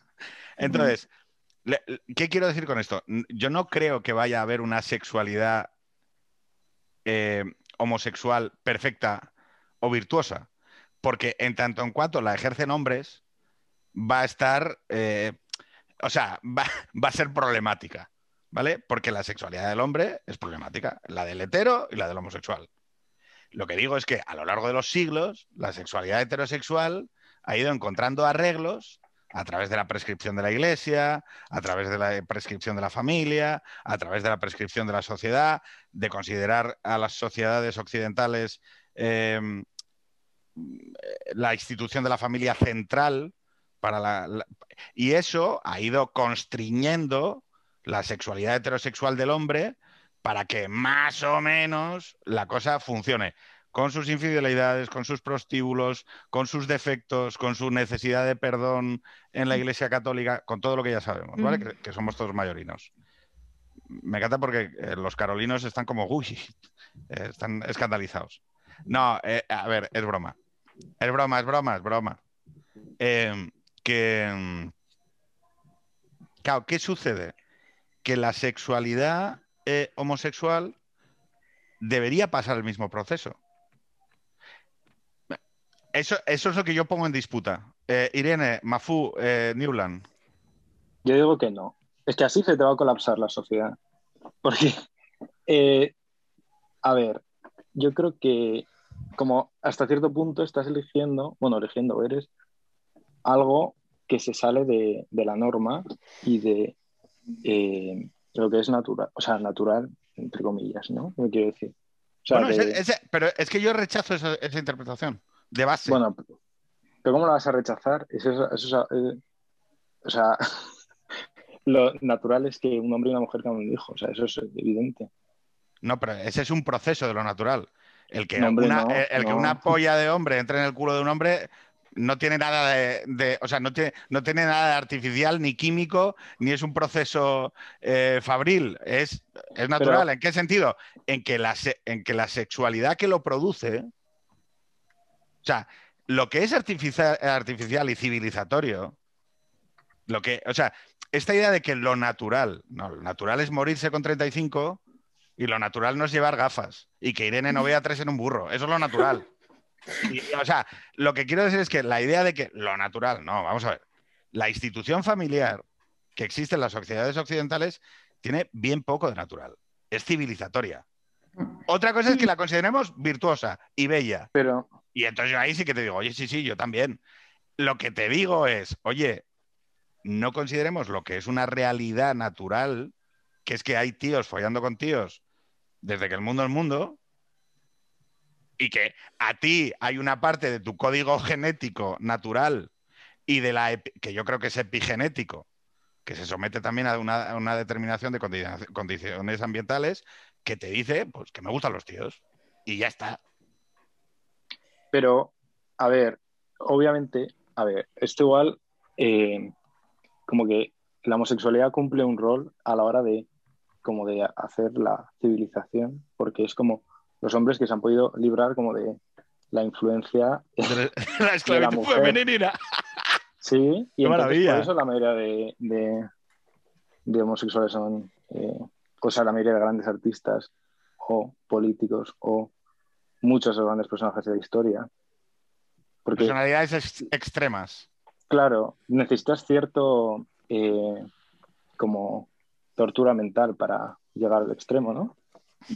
Entonces, si le quitas eso a la sociedad, si haces que, que la gente sea todo el mundo normal, pues se, se te colapsa la sociedad, pero no vas a tener a nadie Entiendo. brillante. Y luego, por el otro lado, están los asesinos en serie, porque también es el- como el estereotipo de eh, la película esta de del hotel abandonado, ¿cómo se llama? Mm, Norman Bates. Norman Bates, claro, viviendo con la madre. Psicosis. Mm. Psicosis, asesino en serie. Esos son los dos extremos, no hay un término medio. Fíjate que me parece muy interesante la idea de que los homosexuales son la levadura de la sociedad. Porque Claro. es, una, es una idea ignaciana también. O sea, es una idea de, de los jesuitas. El, el- el- Ay, no, perdón, estoy... Bueno, esto de ser ateo es una putada a la hora de referenciar eh, cuestiones eh, religiosas porque mezclas eh, diferentes corrientes. No, la idea de que, de que la levadura es la que levanta el pan porque son una minoría, o sea, tú en toda organización tienes un 2 o 3% de gente que es la que te activa las cosas, ¿no? Que sería esta idea tuya de que los, homo- los homosexuales son divergentes y por lo tanto actúan como dinamizadores de la sociedad. Mira, en ese sentido me siento conservador porque eh, me siento eh, eh, homosexual conservador Sí. en guerra contra las mujeres. ¿Cómo, Es cómo, broma, ¿eh? No, ya, ya, O sea, pero, digo, pero yo, que te yo- has librado de la influencia eh, mm, malvada. No, es broma. Eh, Pero Irene, o sea, Irene en esto es la que penca más, ¿no? Porque es como, es mujer y encima está influenciada por mujeres. Sí, la, po- la pobre. Puede, escribir poesía y cosas así. Irene, eh, tú Yo sobre, el relato de, de establecer modelos normativos y que lo conservador debe sentarse a reflexionar sobre la oferta de modelos normativos para eh, la gente lesbiana, bisexual y gay. Yo creo que sí. Yo soy más liberal. Y creo que el conservadurismo, si realmente lo que quiere es un modelo virtuoso de familias, sobre an- antes que individuos, debería sentarse a hablar porque los homosexuales y bisexuales es algo que existimos, hemos existido y existiremos. Y muchos, pues, no queremos ese mundo tan desolador que es el mundo homosexual. Mundo desolador, ¿por qué? Explícanos. Pues eh, por- Perdón, ¿estás hablando del mundo homosexual y eh, lesbiano? Sí, ambos. Aunque esto es un poco más sobre gays que lesbianas. Mm. Porque las lesbianas somos más tipo en la tercera cita. O sea, está el estereotipo de que llamamos con el camión de la mudanza. Y sin embargo, los hombres gays. Pero es, es un estereo- este- es un estereotipo como los estereotipos sobre Aparachiqui que son ciertos o es... eh, Pues un poco sí. Un poco sí. Es real. O sea, ¿tú ya has pedido matrimonio, Irene? No. Estaba a punto. Oye, O sea, vale, entonces eh, el- el- entiendo que en- hay una especie de categoría sentimental les- eh, en el mundo lesbiano que es, por cierto, eh, si hay un mundo gay, ¿cómo se dice el mundo lesbiana? Porque es que no, o sea, yo digo lesbiano, pero sé que lo digo mal y lo digo un poco como broma, pero en realidad no tengo un mundo pues, no, no sé, mundo lesbiano está bien, supongo. mundo lesbiana, vale. Cataluña. O sea, yo, fijaros que hay una cuestión que, que es la asimetría, ¿no? La asimetría entre una cultura homosexual que se expresa eh, dando voces y, y- y que puede ser activismo político o puede ser, como ha dicho Newland, caracteres o características extremas de la naturaleza del carácter que piden reconocimiento en público, ¿no? Pero en el mundo de mundo lesbiana no hay tanto de esto, ¿no? No, es que esto es polémico, pero las mujeres y los hombres pues somos distintos de manera biológica. Yo creo que de ahí también radica un poco que no haya figuras tan relevantes o tan conocidas. El hombre gay a lo mejor es más iconoclasta de media y la mujer lesbiana a lo mejor es más conformista por el tema de quizás ser mujer y buscar más la tranquilidad y centrarse más en los lazos afectivos que no en una en cumplir a lo mejor una visión del mundo. Yo de esto me un- considero bastante masculina, aclaro, pero yo por lo que veo es así. Tú tienes una visión. Bueno, por cierto, el otro día vi la vida de Adele, que debe ser como. la- la- Ay, a mí no me gusta mucho. Bueno, pero no, se pasan follando la media peli. Sí, es que hay polémica en el mundo lesbiano por eso. Porque ha- has empezado a decir mundo lesbiano. Veo que es una, es una Es que es más marca. gracioso, Es, es una marca exitosa. es más O sea, gracioso. Vale, entonces, eh, ¿por qué hay polémica con la vida de Adele? Pues porque como el mundo lesbiano es muy feminista, Sí. hay polémica porque la dirigió un hombre porque las actrices en teoría se sintieron incómodas al rodar esas e- escenas, ya que las considera- consideraban un poco innecesarias, porque eran muy largas además. Hombre, pero bueno, es, la es el típico cine erótico. Sí, ya casi no hay de eso. En los 90, quiero decir, en los 90 en las pelis salían tetas y, fo- y follaban Yo- y culos, pero es que eso ha, ha sido borrado por la cultura del porno. Ahora Sí, la yo- gente yo es, ¿por qué está saliendo esta teta? Pues, joder, porque son bonitas, coño. O sea, quiero Sí. decir, no, es que, ¿por qué sale este culo? Bueno, pues No, joder, yo, yo vocifero eso, o sea, yo Nos han tampoco es quitado que los tenga culos- la nos han opinión. quitado los culos y las tetas de las pelis porque sí. Es que no podéis hacer arte. Eso demuestra mi tesis. Es que es- sí, hay más emocionalidad en ese sentido. Más Si vas a cojar a la primera de cambio, para hacer un buen arte tienes que sufrir, Sí, retorcerte la cabeza. es que por eso somos, no sé, Virginia Woolf está bien, pero es más mujer. Es más, perdón. No es como más cánones artísticos propios de lo que les gusta a las mujeres, ¿no? Más íntimo, no tipo desolador o Puedo por preguntarte si. dentro. O sea, aquí hay una cosa que me, me llama la atención, que es, eh, Newland dice, el hombre homosexual tiende a crear más. Pero ojo, tiende a crear más, como el cantante de Judas Priest, eh, que era un súper gay, ¿vale? Que iba con correajes de cuero y tal. No sé si ver, conocéis el grupo, pero es un grupo de heavy metal, ¿no? Y la audiencia de Judas Priest era eh, el típico friki rolero soltero, ¿sabes? De- de- con la melena, la perilla de mierda y la camisa de cuadros, ¿no? Y ahí escuchando heavy y tal. La, la cuestión es que muchas veces decimos, esto es para mujeres, ¿no? O sea, es arte para mujeres, que es una cosa que me- no sé si he querido entender de lo que ha dicho Irene con lo de Sí, Virginia Woolf es como, como un mundo muy para, pa- reconcentrado, mientras que el cantante gay de Judas Priest accedía a un universal, superaba su categoría, no sé si me explico. Es decir, iba fuera de lo que, que eh, yo es una cosa que quizás le reprocho al mundo, le reprocho en el sentido de, de que la categoría de lo gay produce, produce un cerramiento de esa vocación universal. Pero porque ya no existe como tal.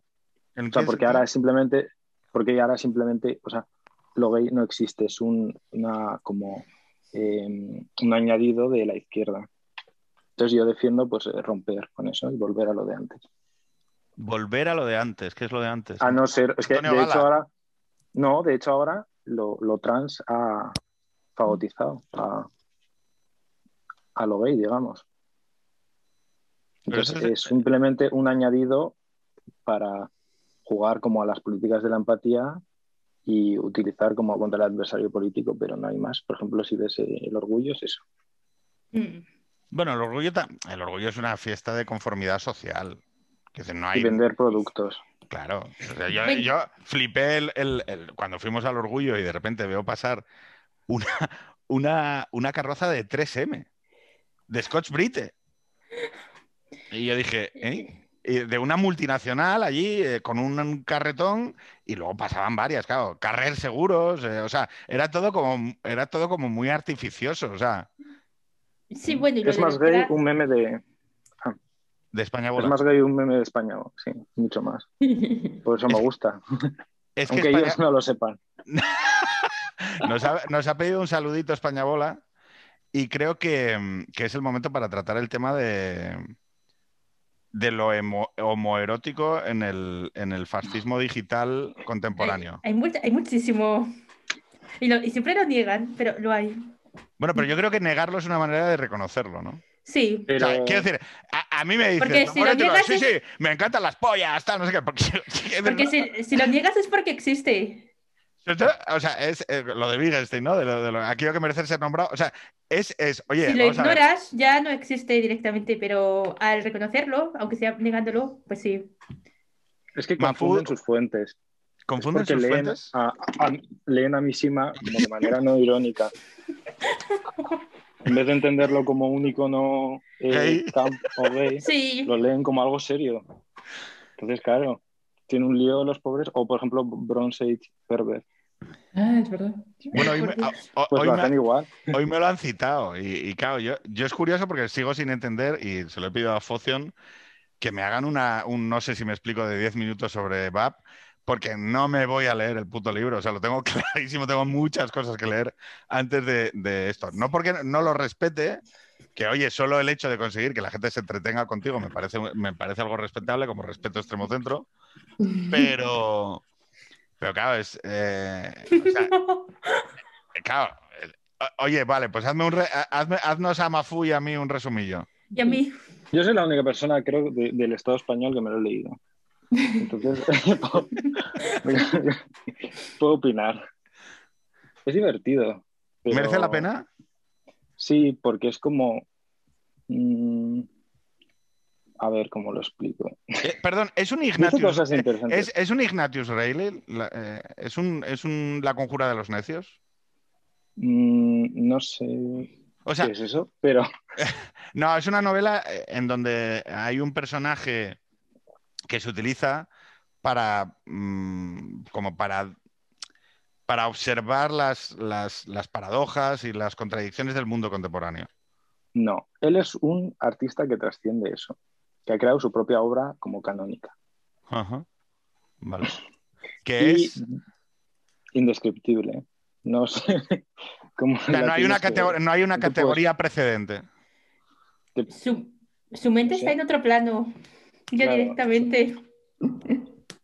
Pero vamos a ver, o sea, por ejemplo, nosotros hemos tenido experiencias de performance, activismo político, el manifiesto ah, de lo, mm, joder, el, el terrorismo feminista, ¿cómo se llamaba aquella chica, la que le pegó un tiro a Warhol? Mm. Ah, Valerie Solanas. Eh, Claro, o sea, hemos tenido experiencias radicales de creación artística, eso performativa y política. Bueno, Valerie Solanas a mí me cae muy bien. Es muy performance, muy... No sé. Es que yo, Pero yo me considero lesbiana excéntrica. No es una Eh, performance. No sé lo que es Lo de lesbiana excéntrica. Es- Como es que estaba enfadada, pero a la vez, no sé, estaba loca, pero yo lo apoyo. Que Pero- el mundo, el mundo artístico lo mueven las personas que están tiradas. Sí, lo, lo que pasa es que, o sea, si pueden no pegarle tiros a la peña, mejor. Quiero decir, o sea, eh, Sí, Farruquito, aquí, co- aquí condenamos a las Farruquito atropelló a un señor y huyó dejándolo muerto y sin auxilio. Eh, quiero decir, una cosa es que eso, o sea, una cosa. A ver, yo creo que con Valerí Solanes han pasado los suficientes años como para que podamos poner un par de kilómetros de distancia emocional y podamos observar la acción como incluso humorística, ¿no? Y Sí, lo importante es la distancia. No, a ver, que, que yo soy el primero que reconoce que se puede hacer una vez que ya hay una cierta distancia emocional. O sea, el, el otro día, mira, Pere dijo una cosa que era cierta. Yo puse un- una broma en Twitter que en realidad no me estaba burlando de la, de la chica, pero mm, hubo, era de una persona que había puesto un tweet en el que había un montón de personas con un parche en el ojo, Mm. en el ojo derecho, Ah, y que sí. decía, eh, no sé, qué, como un comentario reivindicativo, libertad Pablo Hassel, ¿no? Y entonces, eh, claro, yo puse una foto del torero este que se quedó tuerto, eh, ¿sabéis? ¿no? Que le entró una Sí. cornada por el ojo y, y puse li- libertad Pablo Hassel. Yo puse una de la manada. Ahí, no hay, ahí no hay distancia todavía. O sea, no, no sé. o No, sea, y no la habrá nunca. No, sí que la habrá, claro que la habrá. Si la ha habido con, si la hay con mm, la muerte de, 5 millones de judíos, y, de- o sea, claro que la hay. Y hay que reconocer una cierta madurez. Ay. Es que no deban ser discursos públicos y demás. Pero claro que hay distancia emocional suficiente. Yo Las- fui a una fiesta de disfraces. Yo, yo fui a una fiesta de disfraces en Madrid, en la cual la idea era que el, el- era como una performance a favor de la libertad de expresión, porque era cuando se estaba cancelando a no sé quién, porque le había hecho un blackface, que era que había ido disfrazado de negro, eh, con turbante y, y tal, y fuimos a una fiesta de disfraces que era eh, una performance donde el disfraz más transgresor eh, ganaba, ¿no? Y, bueno, la gente, verdad que se le ocurrió, o sea, eh, hubo estereotipos raciales, eh, una pareja de gays que iban disfraz, eh, uno de ellos iba con un burka y él iba con un cinturón de explosivos, otro que había ido a Falange a comprar una camisa azul de verdad, o sea, legit de, de Falange, y luego ah, el que ganó era uno que iba disfrazado del prenda. Mm. Iba vestido de, de- Claro, o sea, yo. Quiero decir, eh, me parecía que era jugársela, o sea, big time, que alguien te pillara por la calle y, y recibieras un par de hostias. Pero bueno, eh, quiero decir, que entiendo el valor de la transgresión y entiendo que. O sea, qué elementos incorpora a la sociedad. Pero el hecho es que Valerí Solanas le pegó un tiro a un tío porque estaba como una puta cabra. La pregunta es, ¿Vap está como una puta cabra y al mismo tiempo es un gran creador? Eh, a ver, yo creo que a Andy Warhol no le hubiese importado morir si se le mata Valerie Solana. Es que una señora graciosísima y pirada lo hubiese entendido dentro de su obra. y este señor, pues, a ver. mm, sí, estará pirado, digo yo. No, no, no, eh, sea- es que no lo, o sea, no sé qué objeto tiene. Quiero decir, es, es, es, o sea, la obra es una obra que se consume en sí misma, es decir, La obra es un todo, porque es un artista multidisciplinar. Pues escribe un libro, tiene un podcast y su propio Twitter. Y su propia estética. ¿eh? O sea, por su propio cuerpo es una como extensión de... pero su cuerpo su obra. real.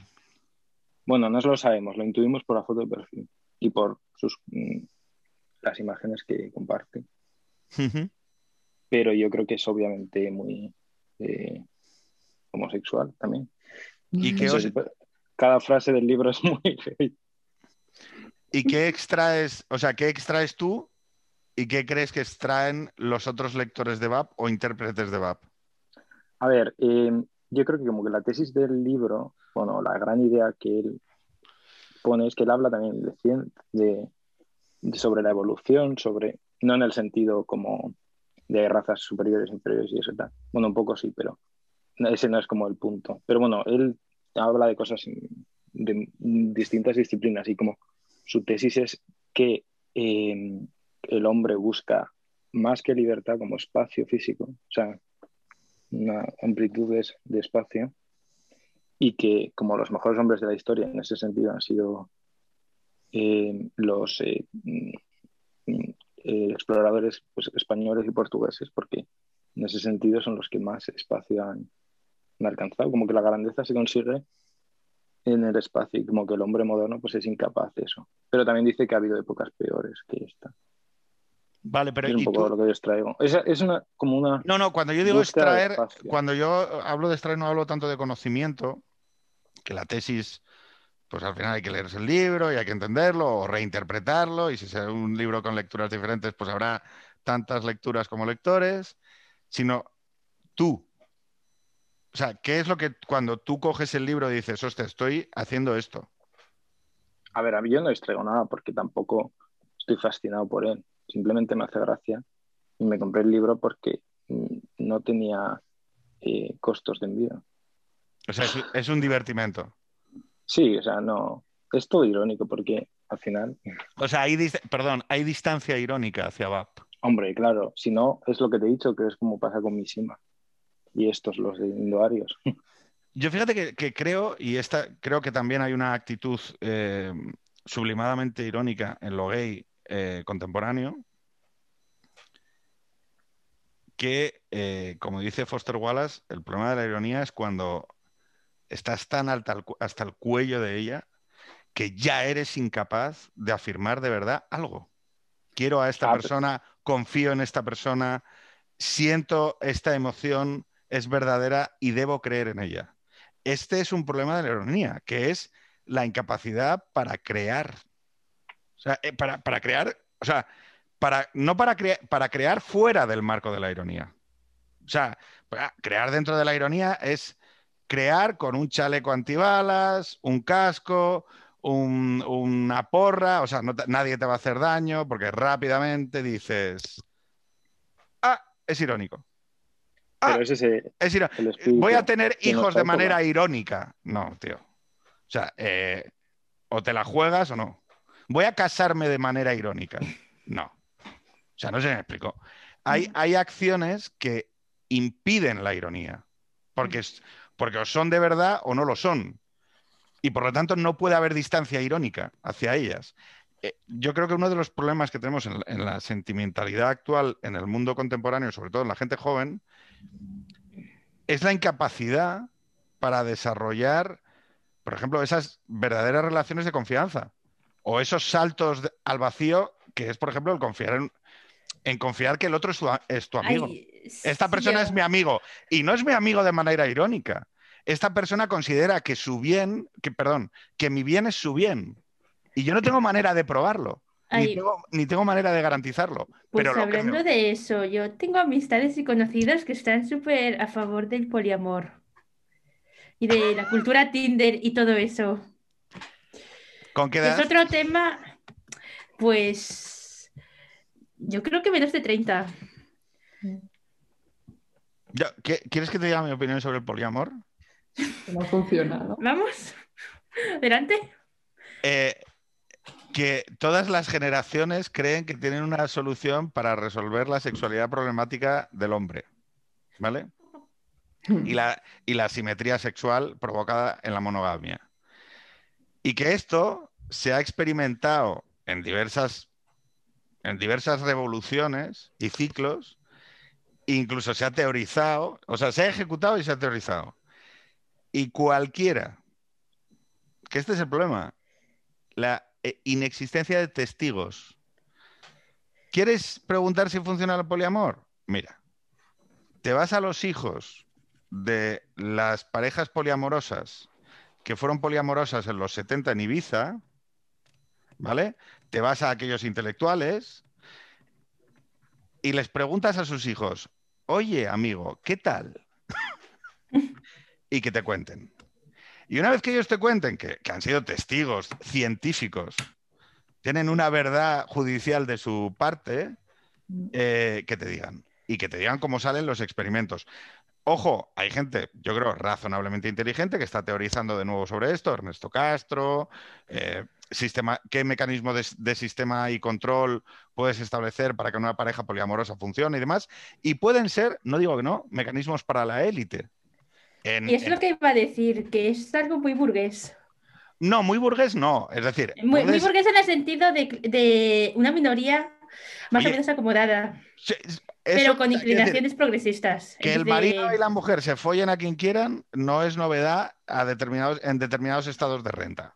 No, pero Quiero decir- teorizar sobre ello y... Y que la gente siguiera casada viviendo en dos viviendas diferentes no es también una novedad para determinados niveles de renta. Quiero decir, o sea, y que la institución familiar permanecía en funcionamiento más allá de con quién se acometía la acción sexual, no es novedad para determinados modelos de renta. Pero eso es más tipo decoro y conveniencia. Lo de ahora es, yo creo en esto porque es Ya. una parte de mi identidad a lo mejor, que también es Ya. otro cajón. Ya, ya. que Yo- ahora- Yo, es que, yo es que me imagino al, yo me imagino al académico de 40 años diciéndole, pareces muy madura para tu edad, ¿por qué no probamos una relación poliamorosa?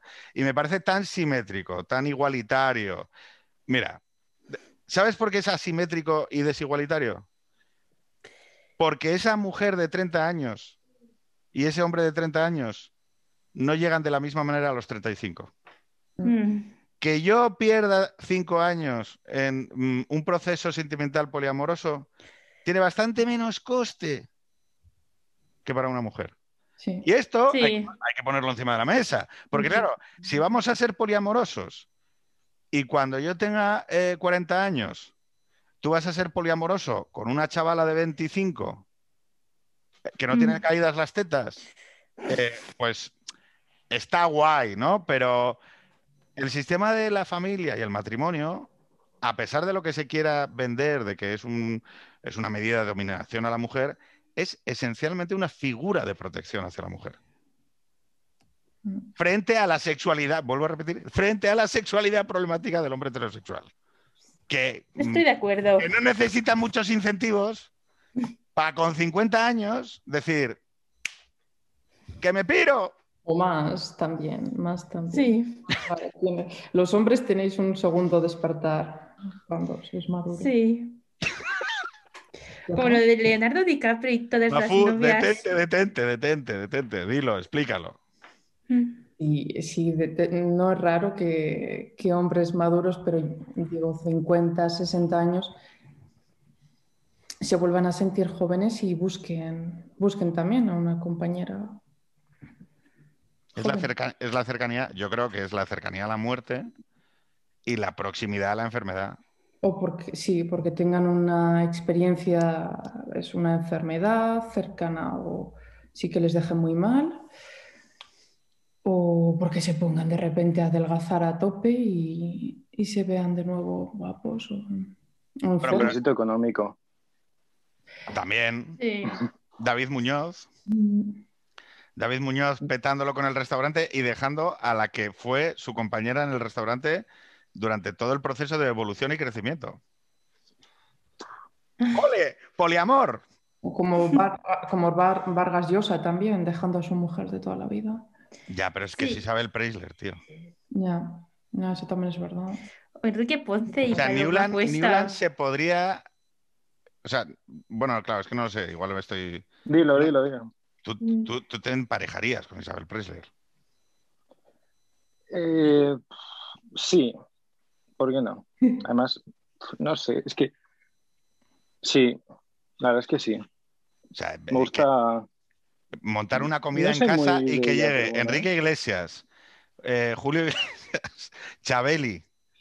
O sea, es una cosa eh, fascinante. Esa, esa- o sea, esa familia es una cosa maravillosa. Eso sí que es extravagante. Yo soy más de Lomana, pero Lomana, oye, Lomana no es extraordinariamente vulgar. Sí, por eso me gusta. Porque O sea, ella es como una especie de- cosa que no es. Eh, claro, es que Que es de exactamente. San Sebastián, entonces yo conozco un poco.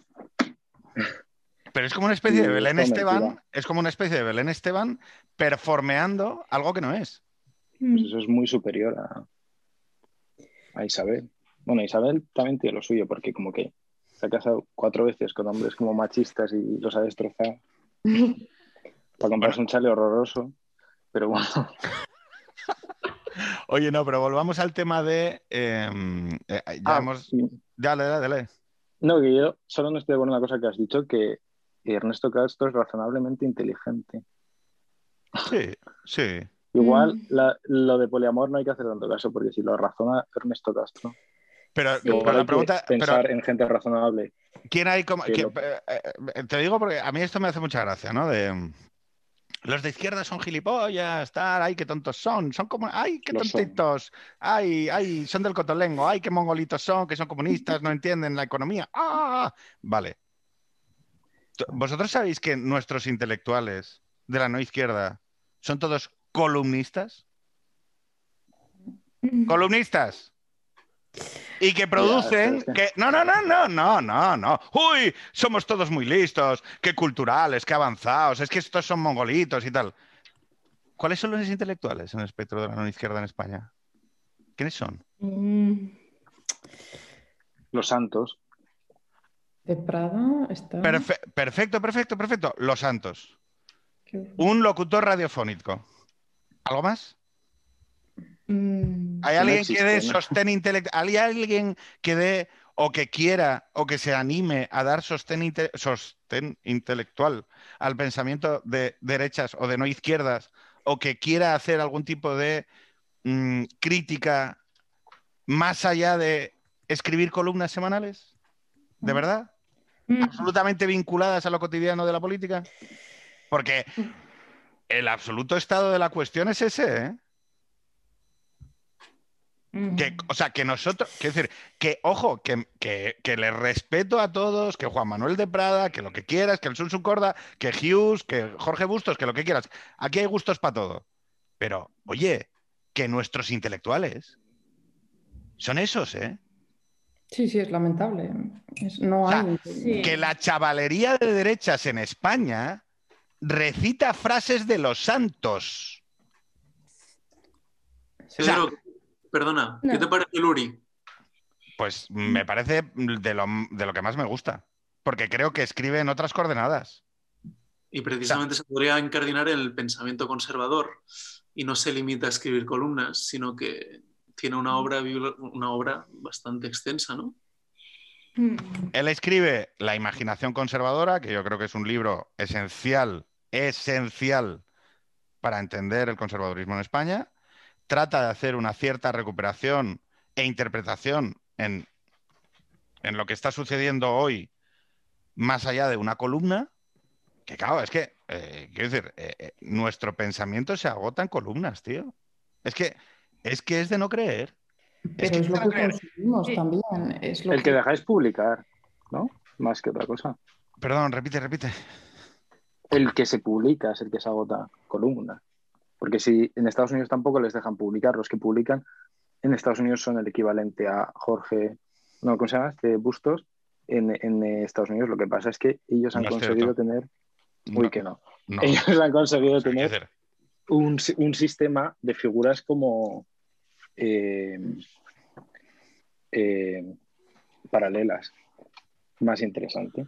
Mira, eh, Luri, por cierto, por coger la referencia de los carolinos, em, Luri se referencia a Strauss, a Leo Strauss y a, y Crystal, que lo que hacen es decir, oye, nosotros somos pocos, vamos a producir cultura, vamos a producir academia, vamos a crear eh, influencia, no por la masa, sino por las ideas, por la potencia de nuestras ideas.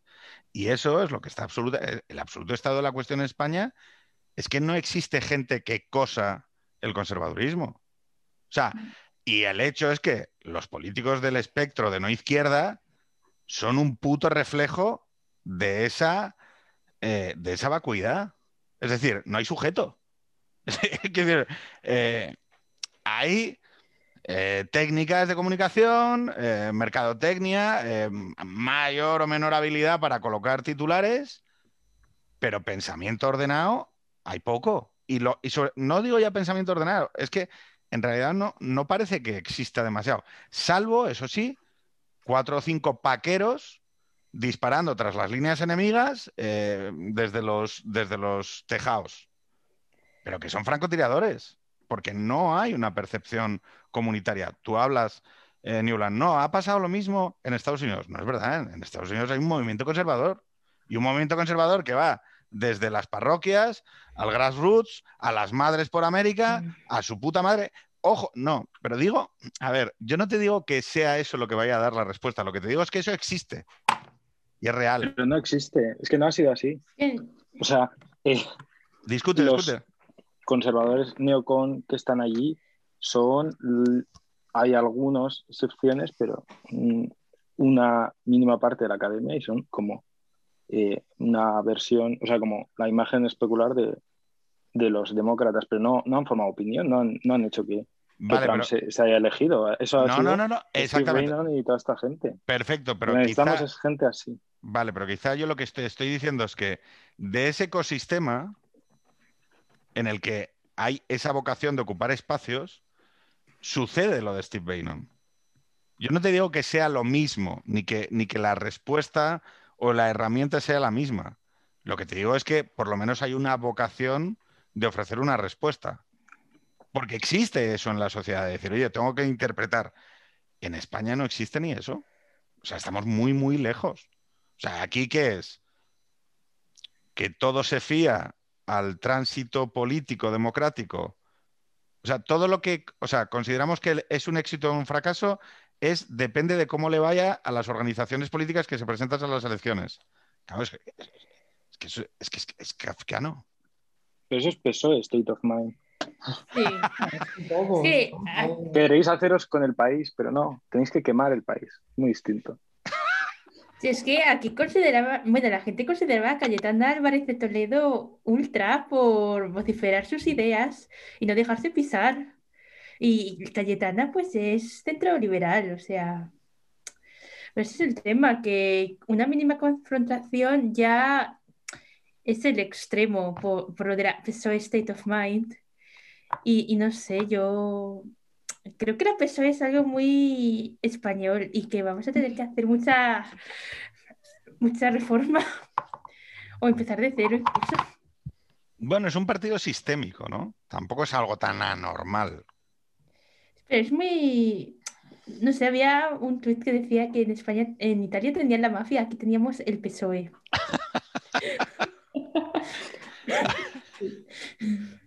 Yo no sé, no sé, vamos, no, lo pondría tan duro. Yo creo, pero mira, voy a hacer, es que creo que hay que empezar a hablar menos de, de lo que hace el rival diciendo que es que lo hace mal. O sea, Aquí, una- aquí tenemos la culpa todos en, en primer lugar por no haber hecho más. Eso No, es es que- cierto. No, es que a mí me, me molesta un poco el hecho este de que yo lo hago, ¿no? Y que me pongo por delante como, como el primero que falla, ¿no? De, es que el PSOE, o sea, esto de llegar a casa diciendo, joder, es que cómo se pasa el PSOE, ¿no? Qué mal, qué mal esto que ha hecho, qué mal que ha nombrado a una diputada fiscal general del Estado. Joder, cómo se pasa el PSOE. Es que Eh, es- Y es como, y otra, y otra, y otra, y es como, oye, Es- ya, o sea, el, deja- PP, eh, el PP de Mariano Rajoy no, no hizo nada. pero no es el PP de Mariano Rajoy, es que volvemos otra vez a lo mismo, el foco en, Es que el PP somos en el- todos. en la orga- claro, el PP somos todos, es decir, el- la sociedad española es, o sea, la sociedad española es una mierda desorganizada que no tiene capacidad de respuesta más allá De impuestos bajos. Impuestos bajos, bueno, eh, había, antes era impuestos bajos y maricones no. Ahora ya es, es solo impuestos bajos. Era Rocío Monasterio, Claro, eh, claro, es que tienes miedo a que, a que la gente diga, no, no, hay que volver al maricones no. Y entonces es como, a ver, tíos, no estáis entendiendo nada. O sea, eh, el problema que tenemos en, el problema para mí social que existe en España es una cosa que va mucho más allá del PSOE. O sea, eh, el PSOE se aprovecha de ello. Es decir, la, la única élite nacional verdaderamente existente es la de los cuadros del PSOE. O sea, no, élite nacional porque no hay élite. Es decir, como no hay una élite, como no hay nación, entendida como la preservación de una comunidad y de una gente que se siente ligada a, lo- a- a ofrecer a los mejores destinos de la comunidad sus mejores esfuerzos, claro, en tanto caso no hay, ausencia de eso, pues hay una, hay una riada permanente de chavales espabilados que dicen, bueno, ya que no hay España, joder, PSOE sí que hay, ¿no? Es decir, y PSOE da, da curro. Eh, en- eso es, es algo bastante, bastante paradójico. El hecho es que no existe la alternativa. No, porque es que la alternativa o es el Mile o lo de Rocío Monasterio, maricones no. maricones no, aborto no. Y, todo- y divorcio tampoco. Eh, Mafú, eh, tú como vasca. ¿cómo ves lo del Mile? Creación, por cierto, de tu señor marido esposo. Sí, sí, sí, lo sé. He visto que, que- has visto que he evitado en todo momento hablar de, de tu pareja para que no se te conozca como la mujer de. Has hecho bien, has hecho bien. He hecho bien, he hecho bien. Luego, si quieres, esto lo cortamos, ¿eh? O sea, todo- porque me hizo, me hizo, o sea, J me hizo borrar una cosa de mi programa. Sí, pero luego me la contaste tú, creo, o no, o él, no sé. Alguien Yo creo que te lo contó. él. No, no, yo no, no desvelo secretos. O sea, no. Dejo que lo cuentes tú si quieres, ¿eh? O sea, Que lo cuente, que lo cuente ahora. sí, por joderle, vamos. Ah, sí. Pero si, solo si quieres. Que se dé, que se espabile, básicamente que se espabile en los proyectos, en el, en el proyecto futuro. Sí, te pida de casar, le dije. O sea, que, que no haga mucho el tonto. Eso es lo que le dije. exacto. Pero dale, dale. Sí. No, yo creo mm, como bastante sim- simpático el Madrid y el ambiente de Madrid. Eh, muchos compañeros de universidad se han ido, mm, se han ido ahí a trabajar. Mi hermano también estuvo viviendo ahí, ¿no? Como algo guay, algo muy guay. Tú sales de, de Bilbao, es una caja de cerillas, y te vas a Madrid y es un, es un mundo de, de oportunidades, de, de variedad, de gente y te impresiona. Si vives en una provincia, te impresiona, sí. O sea, ¿tú crees que sí que es un argumento a favor de la derecha y que debe pe- persistir la derecha en ofrecer ese modelo como virtuoso para España? Yo es que creo que hay un problema ahí, ¿eh? El, en Mile, dices. Sí. Madrid y libertad económica. Eh, si, si pudiera replicarse en otros lugares de España, ¿por qué no? Pero que se concentre únicamente en, en Madrid, en detrimento de, de otras, de otras comunidades, no, no, no, no, porque no, porque vacía otros lugares de España y porque, no sé, es una forma también alieniza, ¿no? Un poco. Yo creo. Eh, chicos, voy a haceros unas preguntas que me ha mandado Reino Pirenaico, que es un facha de Twitter, ¿vale? Eh, porque he dicho, oye, mandadme si queréis alguna pregunta para los jóvenes LGB reaccionarios, que no lo sois, ya os habéis definido como no reaccionarios. Entonces la primera sería, al introducir el matrimonio homosexual, los matrimonios heteros se tuvieron que dejar de llamar marido y mujer. Pasaron a deno- denominarse cónyuge A y cónyuge B. Igual con padre y madre. ¿Qué les parece que se fuerce la desaparición de estos términos? Irene, Newland. Mm, Pues que se case por la iglesia, si encuentra a alguien, y entonces podrá po- poner que es un matrimonio, porque si tú eres católico y te casas por la civil, no es un matrimonio, digo yo. Irene, ¿quieres añadir algo? mm, Bueno, básicamente eso y que, no sé, no me parece tan grave. O sea, eh, porque o sea, lo- quizás es un término. o y creo que a lo mejor el matrimonio tendría que quedar más en la intimidad y en lo que simboliza más que en... Es que ya ahora no somos marido y mujer, somos cónyuge A y cónyuge B. Creo que no es tan grave ni tan... Yo voy a persistir en la interpretación de Newland y es, eh, querido reino pirenaico, si consideras que el matrimonio eh, mandatado por Dios se ve afectado por la estructura de- jurídica de los hombres, es que una de dos, o, o no confías mucho en la potencia de Dios, o, o tienes dudas sobre eh, la veracidad de su, de su afirmación. Eh, segundo, ¿no preferirían, siguiente, eh, de pregunta del mismo, ¿no preferirían que sus papis sigan siendo marido y mujer, padre y madre, y que la introducción del matrimonio homosexual no obligue a adaptarse y perder sus características propias del matrimonio tradicional, que por otro lado es el más habitual por amplísima eh, mayoría? No sé si habéis entendido la pregunta. Es como la Mm. primera, ¿no? Repite, por favor. No mucho. ¿No, que- ¿no preferirían estos hijos que sus padres se sigan llamando marido y mujer, padre y madre, y que la introducción del matrimonio homosexual no cambie eh, las características propias del matrimonio tradicional, que por otro lado es el más habitual por la amplísima minoría- mayoría? Yo aquí sí que le añado una, una coda a esto, ¿eh? o sea, que es- no es exactamente la misma pre- la primera pregunta. Dale, dale, Mafu. Es que creo que no lo cambia, no lo cambia, no cambia el matrimonio heterosexual ni el matrimonio religioso. Mm, Así que no veo la contradicción. Mm, Irene, Newland. Es que no Yo no entendido lo de los padres, no sé. mm, yo no sé, le diría que llame a sus padres o algo. Noto un algo freudiano ahí. Esa, esa, esa, duda con los padres. No, yo le- También- Eh, Dale, dale. No, eso. Yo le agradezco a, a- a Reino, lo que pasa es que alguna vez ya hemos tenido algún intercambio. Eh, yo sí que creo que, que es un déficit del, del pensamiento conservador la falta de confianza en la potencia de sus armas. Es decir, eh, este, este, te- este tipo de debates terminológicos, ¿no? Como de... Sí, cla- claro que, claro que... Aquí hay el rollo de que no se llame matrimonio, ¿no? Eh, el que no se llame matrimonio, que, que- que no se llame matrimonio porque, claro, es que si, si se llama matrimonio desvirtúa lo que yo soy, ¿no? Es que, que estos tíos eh, sean un matrimonio desvirtúa lo que yo soy. No, macho, esto no es así, esto no funciona así. O no, o para mí, en mi perspectiva, no funciona así. Em, lo que sí que creo que deberíais haber hecho, eh, la gente conservadora, es desde el momento en el que esto empieza a suceder y empiezas a tener a gays que son pareja viviendo durante 25 años en California, en donde de repente a uno le entra un cáncer y el otro está absolutamente desamparado porque ha dedicado su vida a cuidarle y no tiene manera de demostrar que es pareja, No. pues entonces lo que tienes que reconocer es la circunstancia de lo real.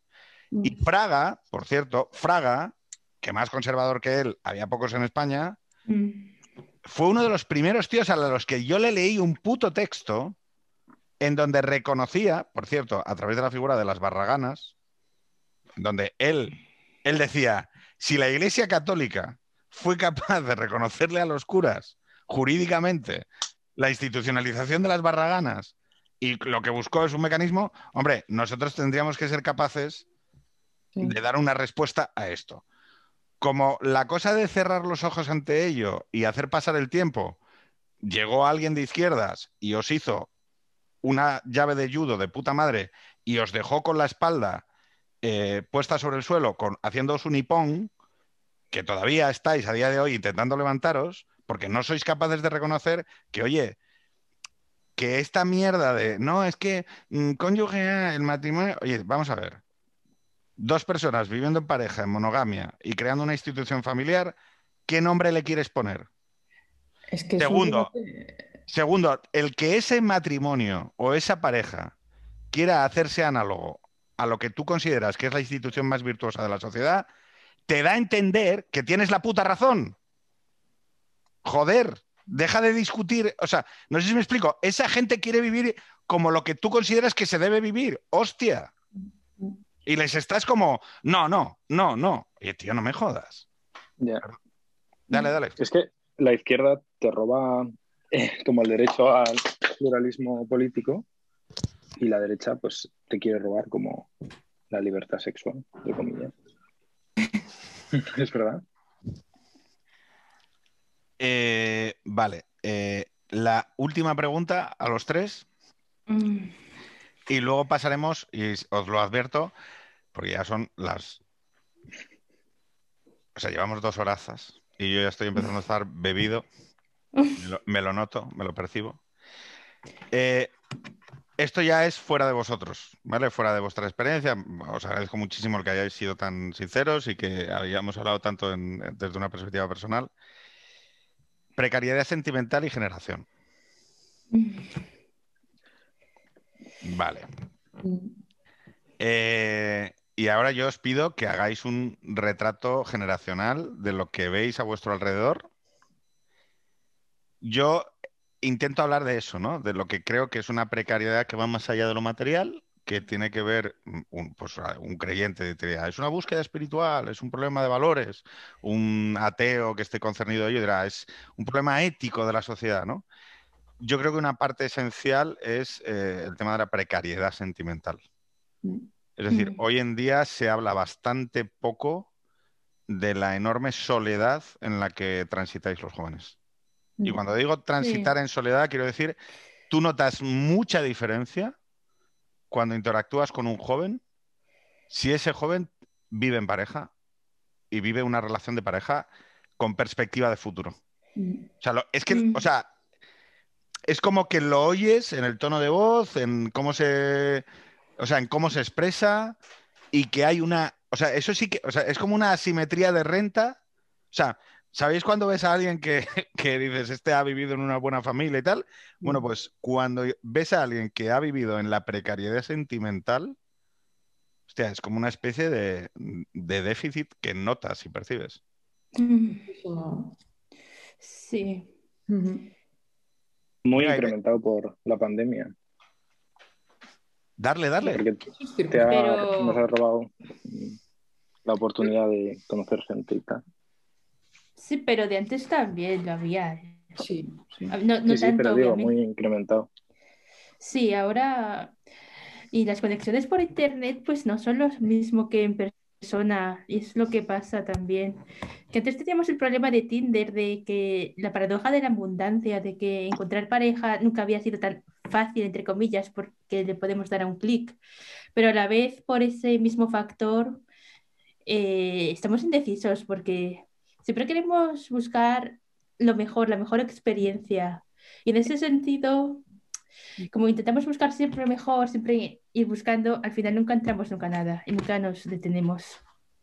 Eso Creo que también está influenciado por la ciudad, pero bueno, eso ya es bastante largo. Eso sí lo veo, lo que ha dicho Irene lo veo en, en la- mis amigas que no tienen pareja. Eh, yo tengo 27 años y, bueno, las que, algunas de las que no tienen pareja se van haciendo más raras. Y no, no, no digo que sea, que sea una vieja, ¿eh? pero sí notas que son mucho más especiales y, y que les, que les va a costar más. No digo que no puedan, ¿eh? Ni mucho menos, ni... No quiero ser alarmista tampoco, pero sí notas gente más. Es que creo que, que respecto de esto que estás contando, a mí, bueno, hice unos vídeos cuando vino Ana Iris Simón sobre diciendo una- lo que para mí es una evidencia. Cuando tú quieres construir una relación a largo plazo, la relación a largo plazo se construye entre los 20 y los 30. Mm.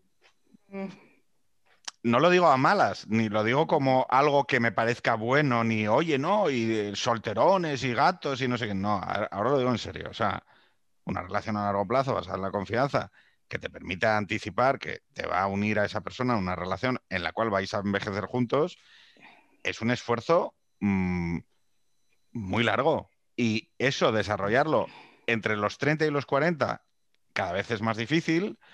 Y es que a partir de determinadas edades es muy difícil porque, porque, pues un poco también lo que ha contado Irene, pues mm, si ya he conocido a 13, ¿por qué no voy a conocer la 14? Igual tras la puerta... Eh, igual tras la puerta secreta está la 15, que es la de verdad maravillosa, que no le huelen los pedos, eh, o que no me reprocha que no recoja el pantalón de deporte.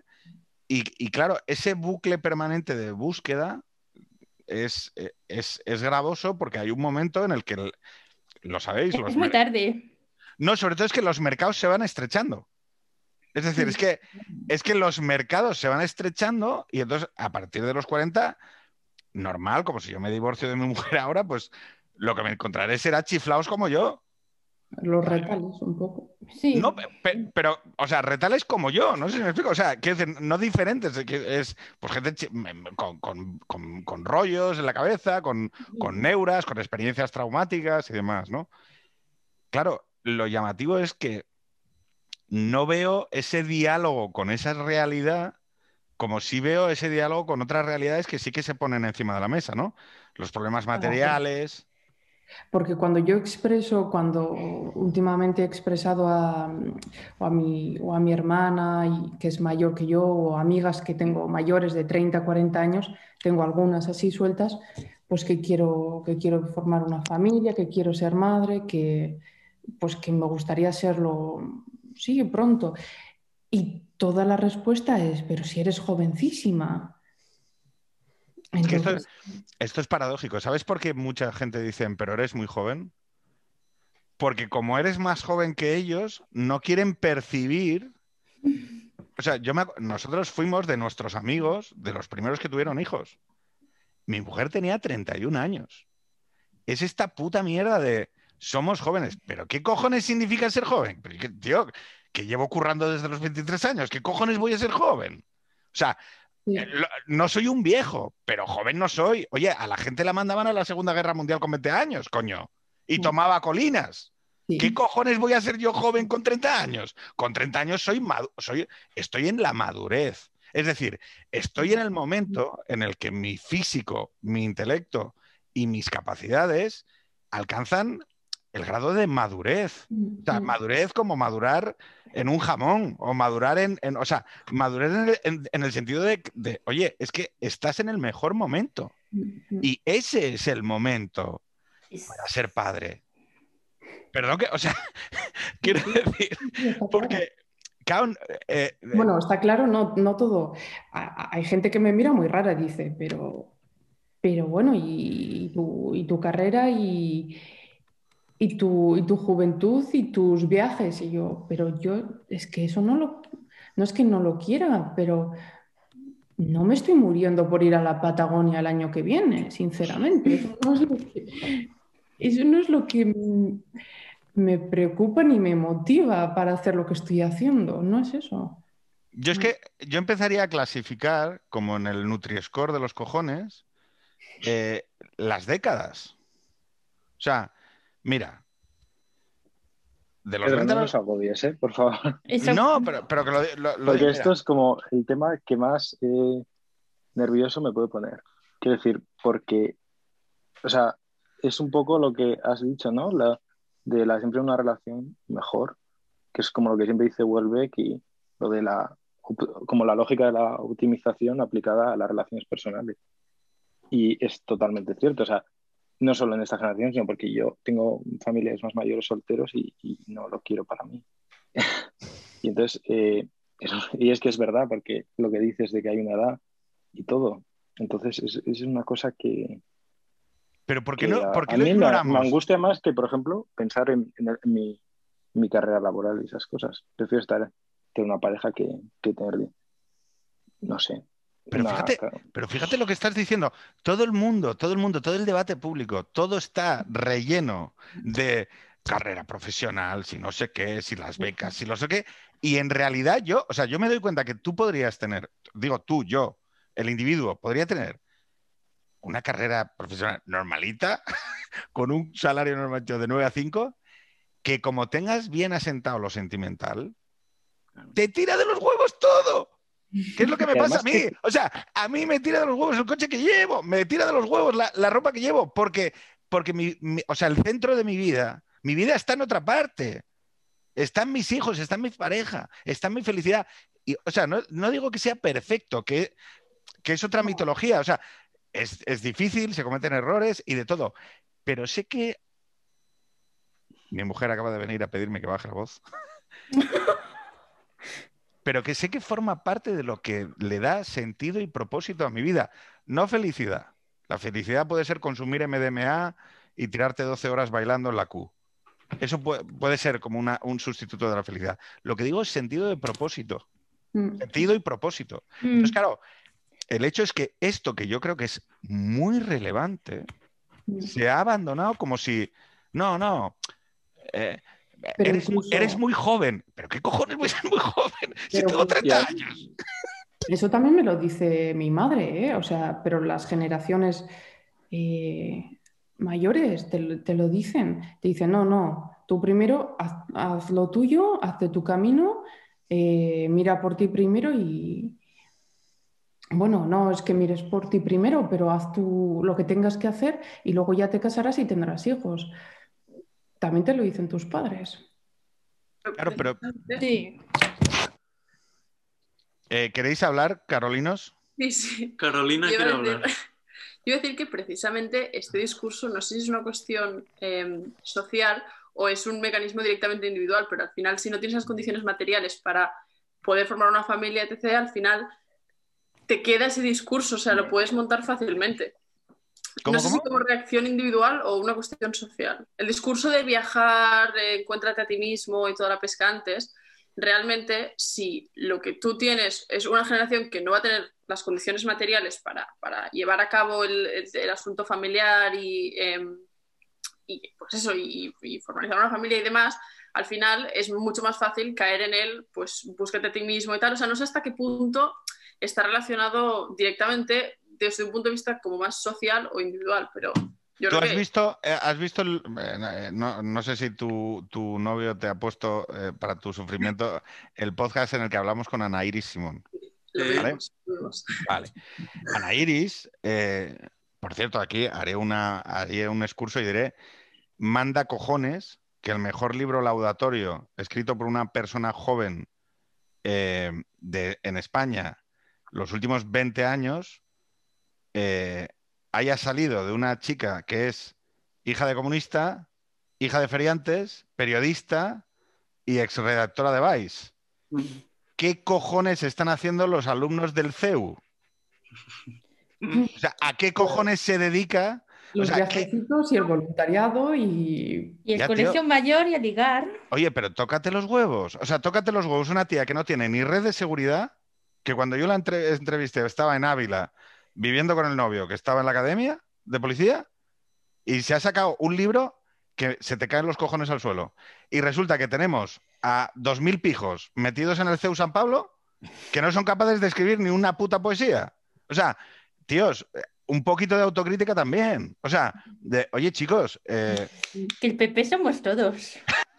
Oye, eso, el PP somos todos, eh, creo que es, eh, o sea, es el eslogan, él es, el- él es el eslogan. Entonces, lo que tú decías, perdona, ¿cómo te llamas? Carolina. Carolina, vale. Eh, Carolina, el, eh, tú dices, son las condiciones materiales. Yo te digo, no, porque en realidad, si tú vas a mirar eh, las, Los cifras de, las cifras de natalidad, lo que tienes es que los picos de natalidad los tienes en la gente que tiene mucha pasta, mucha renta, tiene internas, chalés muy grandes y tiene ocho y nueve hijos porque, porque quiere y porque puede. Y luego los tienes también en las clases muy bajas. ¿eh? En las clases muy bajas hay picos de natalidad. ¿Por qué? Porque ¿dónde está el valle en la clase media? La clase media que percibe que cada hijo que tiene es un retroceso en una serie de estándares de vida que se nos han dicho que tenemos que alcanzar porque si no nos desclasamos, ¿sabes? Si no vivo en, en Pozuelo, ¿sabes? Si no vivo en Aravaca, es que claro, buah, tío, es que ¿cómo voy a vivir yo en... No, no te digo en Getafe, vamos. Pero a raíz de eso, Ana Iris Simona a lo mejor ha escrito ese libro tan bueno porque no tiene esas ata- ataduras de mente de, de clase media, ¿no? Esa, ese estándar. O esas aspiraciones, quizás. Sí, Sí, pero de- a lo el mejor es más sufrimiento- libre. Pero el sufrimiento del que yo os estoy hablando, que sentido. es la precariedad sentimental, ¿vale? Ujú. Mm, No es universal. Sí, es que eso de la carrera Sí. O sea, ¿creéis que entre la gente que escucha taburete no se da? Sí, pero a lo mejor lo maquillan más. Me encanta porque Carolina. Carolina está haciendo así. Carolina está diciendo que no con la cabeza. No, no, estoy pensando, estoy pensando, me parece interesante. No, no lo sé. Creo que intuitivamente diría que no, pero no lo tengo claro, ¿eh? No sé si está maquillado, como dice Irene. Mm, Yo creo que no, No, como- a todos los jóvenes. ¿no? O sea, todos los... como que el concierto de taburete, la capea, pues a lo mejor sí que dentro está ese sentimiento de agobio y de sufrimiento personal, pero como que lo Vas al. We, vas al We Think a cantar eh, sobre los tequilas que te tomaste en Cancún, eh, escuchando a Chabela, y entonces te pasan, ¿no? Los sufrimientos, algo así. Sí, como No, que yo- los ignoras. Pero luego al final también sufres, pero Yo es que creo que la normalidad de la clase media y de la burguesía es precisamente suele ser un acicate para la creación artística. Y, por ejemplo, David Bowie, un segundo, David Bowie es el ejemplo perfecto de lo que produce Suburbia. Es un tío que trata de huir de, con todos los medios y maneras a su alcance de- de- del suburbio. Y dice, yo no quiero ser esto porque, porque ojo, aquí sé que voy a acabar de abogado en, en Linklaters de allí o en el Clifford Chance, voy a acabar siendo mis primos que les estoy viendo y que ya les veo con el deportivo, con, con tal, con la mujer, con la querida, y quiero huir. Y me y, y- porque yo no soy esto, porque además lo llevo dentro. Entonces, lo que a mí me fascina mucho es que la, la- la clase media bien española está a su puta bola. Pero a su puta bola del pádel, de, del We Think, de taburete, de las vacaciones en Cancún y, de, y es el del doble... tonic state of mind. el- el- y del Hotel Jorge Juan, y del Hotel Jorge Juan, y de los gemelitos y el reloj. Y es que, uy, eh, mi padre me ha regalado un Rolex. Y claro, es como, oye, ok, sí, yo no cuestiono nada de todo eso porque yo no tengo rencor social hacia eso. O sea, no me parece mal si tú adquieres una plenitud estética en eso, oye, chapó. Pero que me llama la atención que con la cantidad de peña que va al CEU, no haya ni uno, joder, que diga, oye, ¿por qué no en vez de irnos a. Es que no sé, no me sé las salas de fiesta de pijos en, en Madrid, pero en vez de hacer esto, ¿por qué no, nos- ¿por qué no hacemos una comunidad artística? Coño. Pero Es eso ya lo lo que se decía, la, la derecha es que- cinco. Me- eh, No, no- no os he entendido a Ah. ninguno de los dos. Venga. No, que eso ya lo hacen. Lo que pasa es que el resultado nos, no gusta porque te salen los, eh, eh, digamos, tamames estos de los pijitos progres. Entonces, claro, pero hacerlo lo hacen. No, pero eso no es. Eso Hombre, no es, yo no creo es de que lo que sí. yo hablo. No es de lo que yo hablo. Bueno, Yo creo, que- yo creo que la interpretación artística de la peña como. Bueno, es que yo, yo, veo, yo veo apuntes en Twitter, ¿eh? Yo digo, a esta, le a esta peña le pones una, un pro- un- una productora más o menos y la cosa pita. Porque sí que lo llevan dentro. Que, lo que pasa es que se acercan a ello de manera irónica. Ese es el tema Mm. porque les da miedo crear de verdad. Y cuando alguien hace un experimento, mismamente, por ejemplo, lo que escribió Sorel sobre la amistad masculina, o sea, lo que escribió Sorel sobre la amistad masculina, no lo ha escrito ningún miembro de mi generación.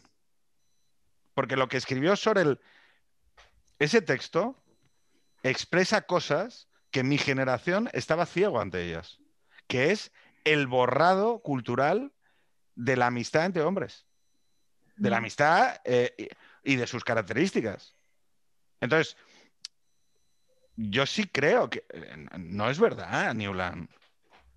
¿Cómo? O sea, es que lo que me estás pidiendo que crea es que hay una serie de intuiciones morales No, o sea, a ver. que no necesitan dicho- ser expresadas. Y es que eso. o sea, no, no, no, no, no he dicho nada de eso. Tú has dicho que por qué, como la clase bien, entre comillas, clase media bien, no crea cosas, o sea, por qué no, en vez de ir al concierto de taburete, crea otro, un, un producto cultural distinto, ¿no? Te quiero decir. Pero es que sí lo crea, lo que pasa es que es, entra dentro, o sea, de como, eh, pues no es Abel Arana un niño bien, ¿No es, perdona? este, creo que se llama así, Abel Arana, el artista este.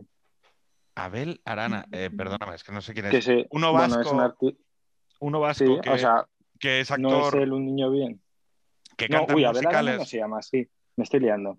Es uno, ¿cómo se llama? El que hace los musicales de Chicago. No, no, no, me he equivocado, me he equivocado. Ese no es. Es, eh, vale, es que ya es tarde. Eh, el que, el que era el favorito de Cristina Cifuentes, que suele exponer en arco y hace... Ah, uno que es calvo, tatuó- que fue consejero No. de cultura, ¿no? No, uno, bueno, da, bueno, da igual, lo que quiero decir. Es que Un artista lo- multidisciplinar de derechas. Eso es. Perfecto. No es de derechas, lo que pasa es que viene de una familia de derechas, pero se hace de izquierda. O sea, la forma en la que la gente bien expresa su esto artística es entra Ajá. dentro de el arte hoy en día que es muy progresista y tal. Entra dentro como el arte protesta. O sea, que no os gusta lo que crean. Sí que crean la gente. La gente de clase media bien crea cosas, pero no. Claro, pero lo Nos que estamos diciendo. perfecto. Vale, vale, ahora ya te estoy entendiendo. Perdón. ¿Me entiendes perdón. lo que? Sí, sí, sí, sí, ahora sí. A ver, me Estás poco di- mal, pero- lo que está- No, no, no, no. Lo que estás diciendo es que la gente que tiene esas intuiciones artísticas acaba haciendo algo parecido a un sucedáneo del arte comprometido político, porque es lo que en el mercado se ofrece.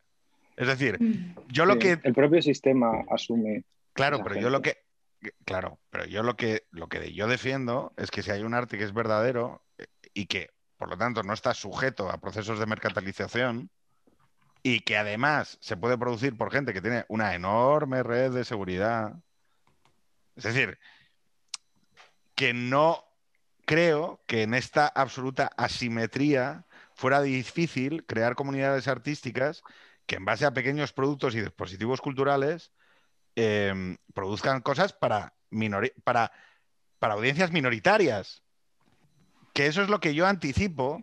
Es decir, lo que yo anticipo que puede existir en, en etapa de potencia, porque lo veo tanto generacionalmente como a nivel de intuición moral eh, en el espectro de no izquierda. Porque yo os diría, aquí somos 1, 2, 3, 4, 5 y 6. ¿Alguno se siente representado o se siente, joder, qué bien, ¿no? Esta corriente me lleva, ¿no? En, el, en lo que se produce hoy en los dispositivos culturales. Pues seguramente no. ¿Y qué nos está diciendo eso? No digo a nivel de mercantilización, digo que hay una demanda insatisfecha. Y que por lo tanto hay una, hay una, hay una oportunidad.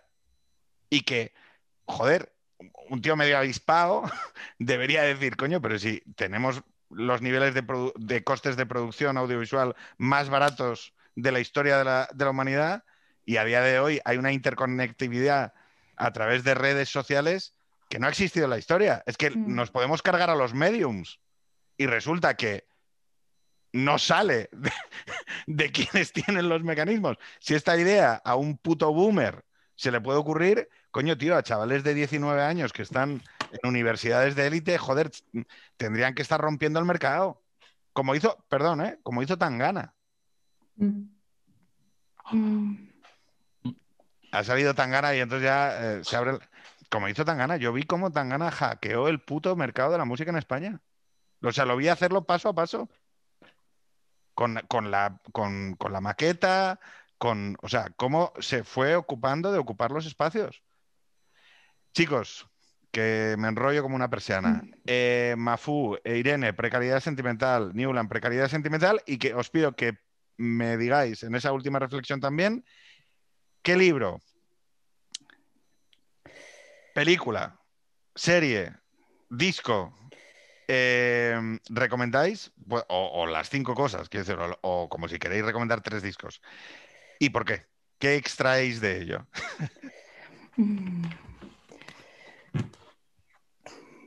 Irene, dale. Pues no sé, es que ahora, no- os quizás cuentos de la película de Cuentos de Tokio. ¿Cuentos de Tokio? ¿De quién? Ay, de... Es que no, no me acuerdo del director, Lo busco. pero... Espera, que lo busco. Que el otro día lo hice así y quedó, y quedó bastante bien. Cuentos de Tokio. Eh, ¿Y qué es lo que extraes de esa película? Ah, coño, pero sí, joder, otra vez. Eh, Sí, hombre, sí. La recomendamos. Eh, la- Vale, la recomendó Lezuza. eh, Sí, sí, me imagino. la recomendó Lezuza en el podcast anterior que aún no está emitido. Entonces, em, ahí va. Lo estáis viendo ya. Cuentos de Tokio, ¿vale? Y yo ya la vi, pero cuéntame, eh, ¿por qué? ¿Qué extraes de ahí?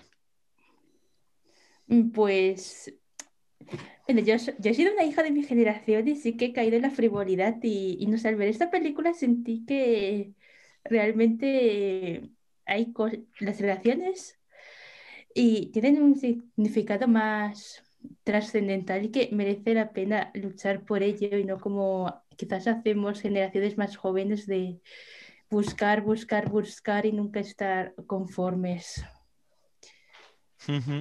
O sea, trabajar por lo que re- existe realmente y no por aquello que está... Sí, quizás no caer tanto en ese idealismo. Ujú. O sea, sigo siendo idealista, pero esta película es como que balancea un poco mi modo de ver la vida y me gusta bastante Lo que pasa es que sentido. Sabes que, que el- la perspectiva de la... el- el- el- yo creo que, bueno, hay una parte esencial de renuncia, ¿no?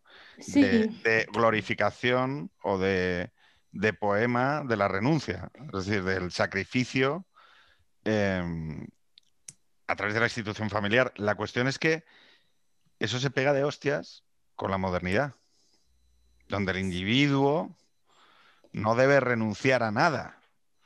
Entonces, Y- claro, se pega mucho con lo contemporáneo. y bueno, quizás recomendaría también In the Mood for Love de... Hombre, sí, señor. ¿Sabes que la, han re- han- la, han- la están emitiendo ahora en el cine? Sí, Porque ya no, no está en ninguna plataforma actualmente porque, mm, porque la están reestrenando en el cine. ¿Qué extra es de In the Mood for Love? Pues que el amor muchas veces intentamos buscar la solución, como que esta solución a todo, mientras que me gusta, a mí me gusta creer que sí, pues me gusta ver películas que a lo mejor contradigan mi visión, tipo como esta que al final no ocurre nada y es una pena, pero no sé, o sea, está Porque bien. es una pena que no ocurra nada. No, porque son dos personas a las que respectivas parejas tienen un affair con, con ellas mismas. Y estos están aquí, que van conociéndose, va surgiendo una amistad, va, No sé si va quedado- creciendo ese deseo. Pero al final nunca es realizado. ¿Y crees que Porque- si no es realizado es más triste? No, necesariamente no, porque también hay mucho, hay algo muy bonito en una historia de amor que todavía no se ha realizado, que nunca se va a realizar, porque da lugar a la imaginación y un poco, no sé, es, es, es la una de la mañana. Es complicado, eh, eh, ¿os es complicado hablar de sentimientos? Sí, No. pero creo que es algo individual mío, no es algo de la de generación. Eh, Porque eh, os da la sensación de que os expone a la vulnerabilidad. Sí, A mí no, yo soy una llorona. Yo, yo creo que, eh, Newland, ¿tú te permites hablar de sentimientos? No, pero eso es porque soy vasco. No, eso no es verdad, eso no es. No es necesariamente el caso, vaya. No, yo, yo sabía que había problemas con el tema de la sexualidad, pero no con el tema de la sentimentalidad. No, no diría, no diría que es algo vasco, no. Bueno. Mm, Yo siempre que no sé qué decir, digo que es por ser vasco. ya. No, yo, a ver, yo sí que creo que la, o sea, la verdadera minoría sexual oprimida en, en- en España es Euskadi. Eso es un mito, luego sorprendería. Bueno, ¿Verdad? Luego la vida es igual en todos sitios. cháchara, nos falta la cháchara, nos falta el sol, nos falta el callejeo. Diré que no hay data, o sea, diré que no hay data, pero hay intuiciones y, y experiencia. Bueno, eh, Newland, dinos, eh, libro, arte, música, disco. Mm, es que no sé muy bien qué. A ver, voy a recomendar porque es el nexo unión como entre eh, las mujeres, los fachillas de internet, los homosexuales y las mujeres un poco alocadas a Lana del Rey, la última canción que ha sacado, que se llama eh, Chemtrails Over the Country Club. Pero a ver, esto lo digo un poco de coña porque es un meme en internet como que une a todas las tribus urbanas. Ah, Chemtrails, pero esta no, esta no es nueva. Joder, que no, se la ha sacado hace un mes. Ah, vale, vale, vale, vale, vale. Es que la Y el escuché el otro día. es, es bonito. Sí. A mí me ha Es que, gustado. eh, yo, Tiene si, pongo, si gusta. esto, no- vosotros no lo oís, ¿no? Vamos a mirar. Mm, Joder, eh, no, lo, no lo oís, ¿no? No lo oís. mm, No. Vale, vale, vale. Bueno, lo dejamos corriendo ahí que le quito el sonido. Que, mm, ¿Y qué extraes de esto? Yo creo que hay como cierta nostalgia en, en su música y sus, sus vídeos que por distintos motivos gusta como distintos eh, grupos de personas que no están como en lo mainstream, pero a la vez sí están en lo mainstream. Pero mira, yo, por ejemplo, o sea, solo he visto eh, 27 segundos, ¿no? Pero así como videogames, sí que me parece que es nostálgico, pero es verdad, ¿vale? Esto me resulta fake. Porque, quiero decir, es como eh, o sea, Stranger Things, ¿no? Es, es- es jugar a la nostalgia. No es nostalgia, es jugar a la nostalgia. Mm. O sea, eh, esta especie de, de cosa que además es, es muy, muy masculina del espectro conservador, ¿no? De, de añorar los años 50. Oye, a ver, eh, ¿tú has nacido en los 80 o los 90? No, no, o sea, quiero decir, eh, ¿qué cojones estás añorando ahí? O sea, no- ahí no hay nostalgia ni hostias, hay una construcción absolutamente idealizada de algo. O sea, perdón, no, ya sé lo que quiero decir. Estás añorando Mad Men. O sea, es que es muy típico, ¿no? La gente que se pone en el perfil la foto de Mad Men y tal, ¿no? Eh, el otro día también eh, con la novela de Bret Easton Ellis, la de, ¿Bajo La de-? ¿O la no, de eh, Patrick White. Bateman? la de American Psycho. La- Ah. No, pero a ver, a mí Bret Easton Ellis me, me encanta, o sea, bueno, me encantaba, lo, lo- lo leí de joven, eh, todo, y, y bajo cero y demás. Mm, Eh, los... ¡Ah! Es, hay otra también, o sea, son tres novelas, la de American Psycho, Bajo Cero, y otra que era Los no sé qué. No me Y la-. Las tres tratan, eh, lo voy a buscar, las tres eh, tratan, bueno, pues un- el, el crecimiento, o sea, el ser joven en un mundo nihilista de drogas, sexo, y que no tiene ni- ningún tipo de propósito, ni, ni, ni hay ni hay relato más allá y, y todos son relaciones a consumir, el otro no existe, es simplemente un objeto y demás. Pero la cuestión es que lo llamativo de todo esto es que esa culturilla del American Psycho de identificarse con un tío que es un psicópata y que es una persona absolutamente infeliz, amargada y que está absolutamente desce- descerebrada, simplemente porque te parece que Bates es un tío guapo y que te gustan los trajes de los 80, es un poco... Mira, hay una escena de una película que se llama El Informante, en donde eh, los brokers de una determinada... eh, Los brokers de bolsa se reunían alrededor de la peli Wall Street a recitar citas de Gordon Gekko. Esto que os estoy diciendo son referencias de mi juventud, con lo cual no tenéis ni Sí, idea de lo que estoy hablando, pero es como esa performance sobre algo que no es ni siquiera real. O sea, es una especie, voy a decirlo así, es como sentir nostalgia del Señor de los Anillos. A ver, eh, o sea, es- estás... Pero es Siento nostalgia, es que siento nostalgia de los dragones. Eh, ¿De, de qué coño me hablas? O sea, es que de, de Mad Men, ¿no? De- y entonces me pongo, me pongo el simbolito de Mad Men en la foto de perfil y hablo de trajes y de relojes, ¿no? ¿Perdona? Que es, el con- eh, que es el consumo barato, es la forma, es la forma barata de acercarte a algo que nunca, que no vas a tener. Pero ni siquiera, pero, pero fíjate, es que, Mafu, es que lo gracioso es que ni siquiera es el acercamiento a algo real. No, porque eso cumple una función. Es el acercamiento a un actor en un escenario representando una idea guionizada ya, ya. de algo que levemente, a través de una producción de vestuario, tú Mm, asocias a algo real. Sí. Claro, es que Mm. hay tanta, o sea, hay tantas capas entre lo real y tú que es, o sea, es decir, tío, es que, eh, o sea, es todo, o sea. Pero a ver, pero, Pedro, la realidad ya no existe, eso hay que asumir.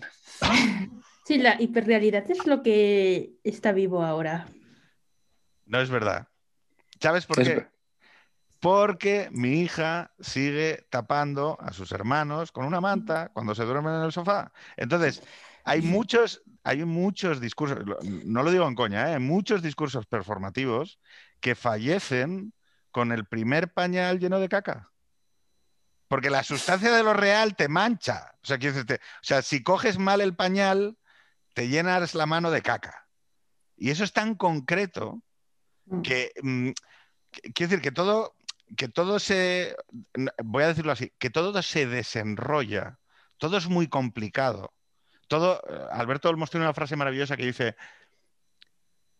hasta que eres padre todo es adolescencia y la adolescencia es muy complicada la Mm. adolescencia es muy compleja porque es, es so- son demasiadas búsquedas cuando llega el pañal hace Mm. así ¡boom! Y, y ya está, desayunos, hacer tortillas francesas, llevar a los críos al cole, eh, que no se maten. o sea, y, y es muy concreto. Es- eh, por eso creo que salva a la gente. Eh, Mafu, Sí. Vale, el libro de Bajo el Volcán y las películas de una es muy típica, Dos en la carretera y otra se llama Anónimo Veneciano. Y las tres, digamos, las tres obras tienen en común ¿sí? um, un amor verdadero que acaba, acaba destrozado por, por los individuos, por sus, por sus Mm. incapacidades, por sus torpezas. Y son precios. Las historias de amor son preciosas, pero no dejan de ser trágicas. Porque si la, si la historia de amor acabara bien, sería más increíble. Increíble de mejor, increíble de poco. Que algo nos haría desconfiar. No, no necesariamente, no. No, pero, pero cuando uno lee o, o ve esas películas y tiene a una pareja a la que, a la que quiere y quiere mucho, le, le dan ganas de, de abrazarle y de decirle qué suerte que te tengo. Fíjate, yo creo que sí que hay algo, eh, es una percepción, cuando en una película se pone un final en el que la historia de amor acaba bien, se acredita la visión moderna, la visión crítica, la visión, dice, se hace para satisfacer al público.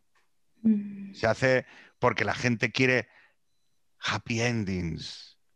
Y nosotros, la gente articulada, la gente elegante, la gente culta, somos capaces de no pedirle eso a la obra artística, porque evidentemente todo el mundo sabe que si la obra artística acaba en fracaso emocional, es mejor, es más, es más adulta.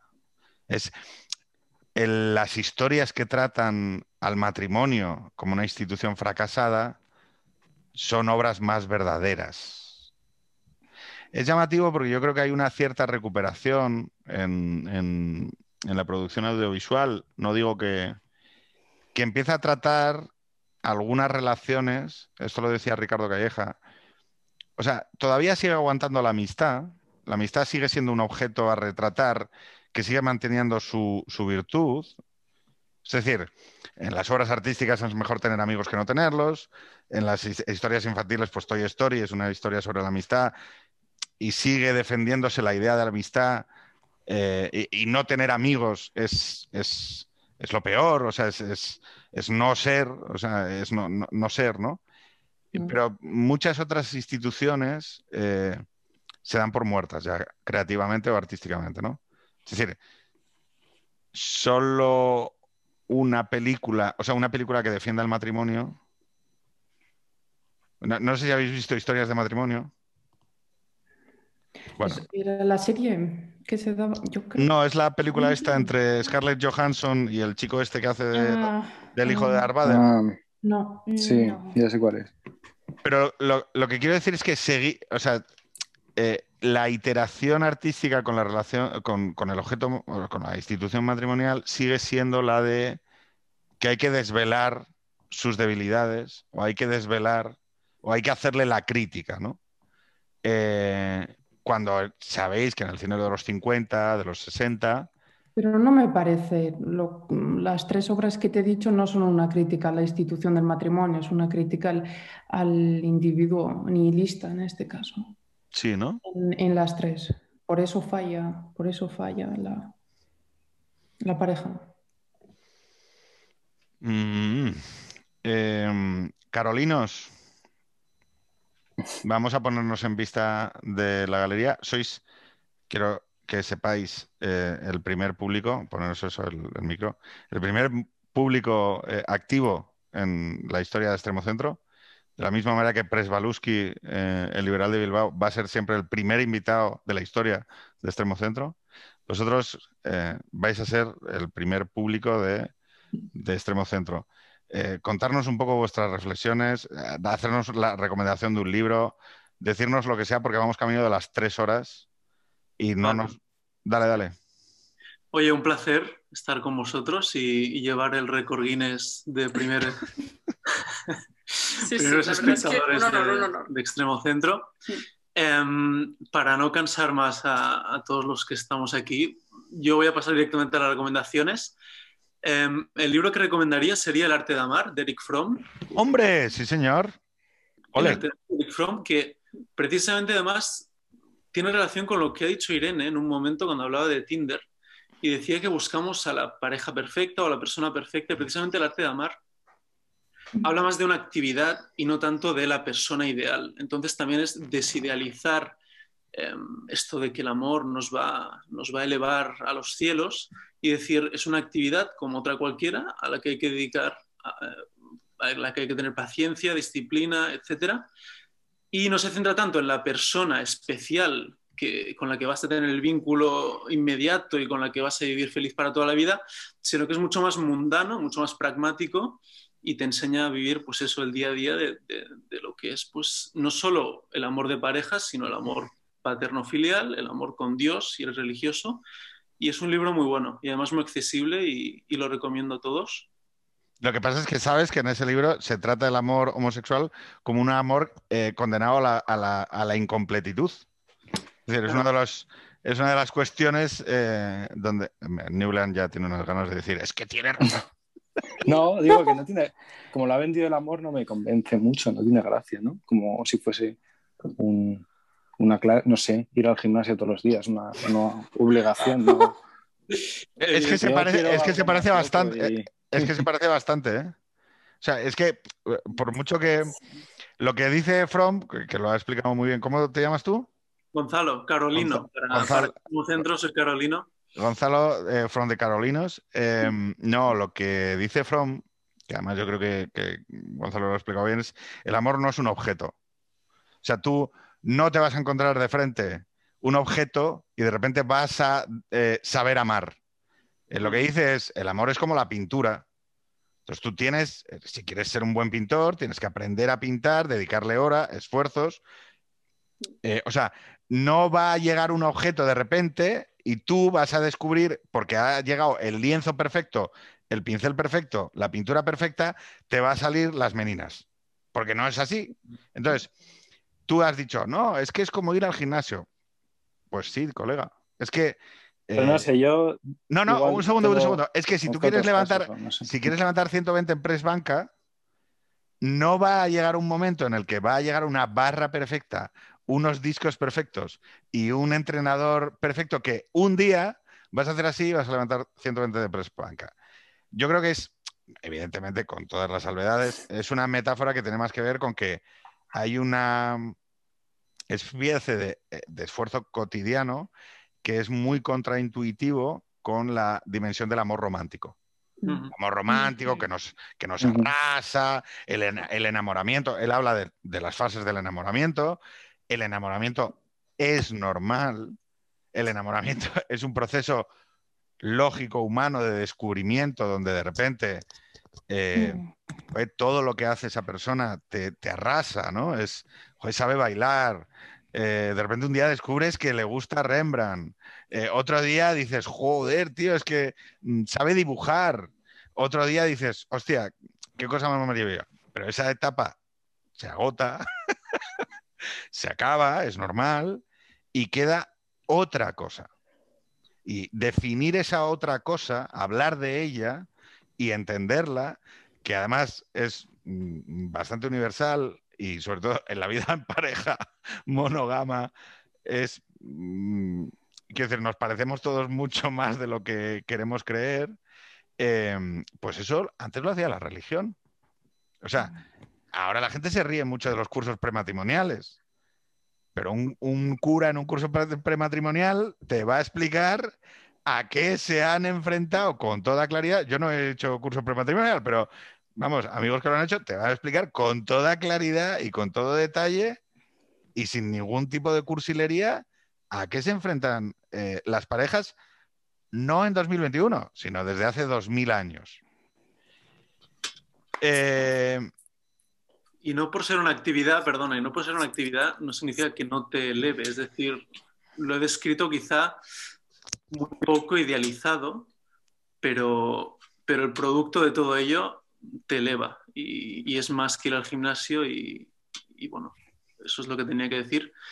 Em, película, eh, una muy de boomers, eh, Family Man, precisamente eh, es una de las cosas que también hemos hablado aquí, bueno, habéis hablado, em, de esto de la, la contraposición entre carrera profesional y eh, vida en familia en un trabajo mucho más pues humilde. Entonces va de un señor, pues eso, que es un broker de Wall Street, que gana millones y que, y que un día pues se levanta con la novia de, de la carrera y no sabe por qué está allí.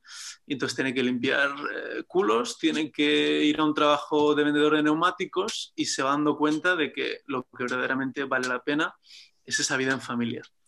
Y acaba, pues eso, ¿no? Eh, lo que decía Pedro, pues acaba bien, que quiere decir que, que está contento con la familia y, y que se cansa. no ganan los malos, dilo. No, eso es, eso es, eso es. Porque existe el bien y el mal. Sí, sí. Ujú. Newland, ¿existe el bien y el mal? Hombre, claro. Ah, vale, vale. Pero algunos somos de centro, entonces. O sea, reco- no, no, es que esto es importante, ¿eh? Reconocemos que el bien y el mal y exi- existen, a pesar de que reconocemos también que no siempre estamos predispuestos para el bien. Mm. Está bien ser a veces malo, no pasa nada. Si no te comen. No hace falta, no hay que ser un santo siempre. Eso Ahora- es un- la falsa humildad. ¿Algo más? Eh, ¿Algún disco? ¿Algo? Una Carolinos. frase, una frase. Venga, dale. Me parecerá que estamos casados, tenemos 22 años, ¿eh? pero una frase que, es, mu- que da que pensar. Eh, un matrimonio es 50 años de conversación. Lo dejo ahí. Es interesante. Y ya está. Newland, ¿quiere- ¿quieres apostatar que eh, por encima de tu cadáver? ¿Qué? No, o No, sea, hago, les hago quiero el comentario, si son hago, cónyuges o no, No, o son matrimonio. No, no, no, no, no. Vale, no. Era un chiste, pero.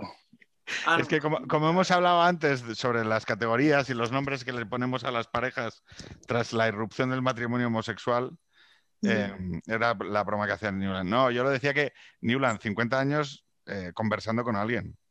¿Cómo lo ves? Es que tampoco habla tanto la gente que está casada. Serán como mucho 10. ¡Ah! Chicos, ha sido un verdadero placer. Sí, Eh, lo siento por la turra porque he hablado muchísimo. Sé, sé que es una de las cosas que tengo que controlar. Os pido disculpas por no haberos dejado hablar más. Muchas Eh, gracias por tenernos aquí. no, gracias a Ah, vosotros. y era Abel Azcona el que me he equivocado. Abel Azcona, pero yo creo que Abel Azcona es ese tío alto. No. Espera, a ver. No, te juro Enséñamelo, que no era. anda. Enséñamelo. Abel Azcona. ¿El guapo? No, hombre, no. Este, que es el que No se tatuó, se Ay, tatuó el arco Trump en el. Ah, en el ojete. Mm, Es verdad, ya sé quién es, ya sé quién es. Mm. Ya sé quién es, ya sé quién es. Vale, vale, vale. Es Sí, un que niño se, bien. que se dejó follar, ya, ya me acuerdo, sí, sí, sí. Que hacía como performance sexuales y tal. Vale, vale. Eso hacen los niños bien. Que tú quieres que sean artistas. Bueno, chicos, un verdadero placer. Igualmente. Muchísimas Igualmente. gracias, nos vemos. Oye, ¿os importa que ponga una foto ahora en Twitter? No. Sí, sí, sí. No. Perfecto. Pues venga, poner vuestra mejor cara, anda. Ay, ay. Una, dos y tres. Venga, un abrazo. Adeu. Buenas noches.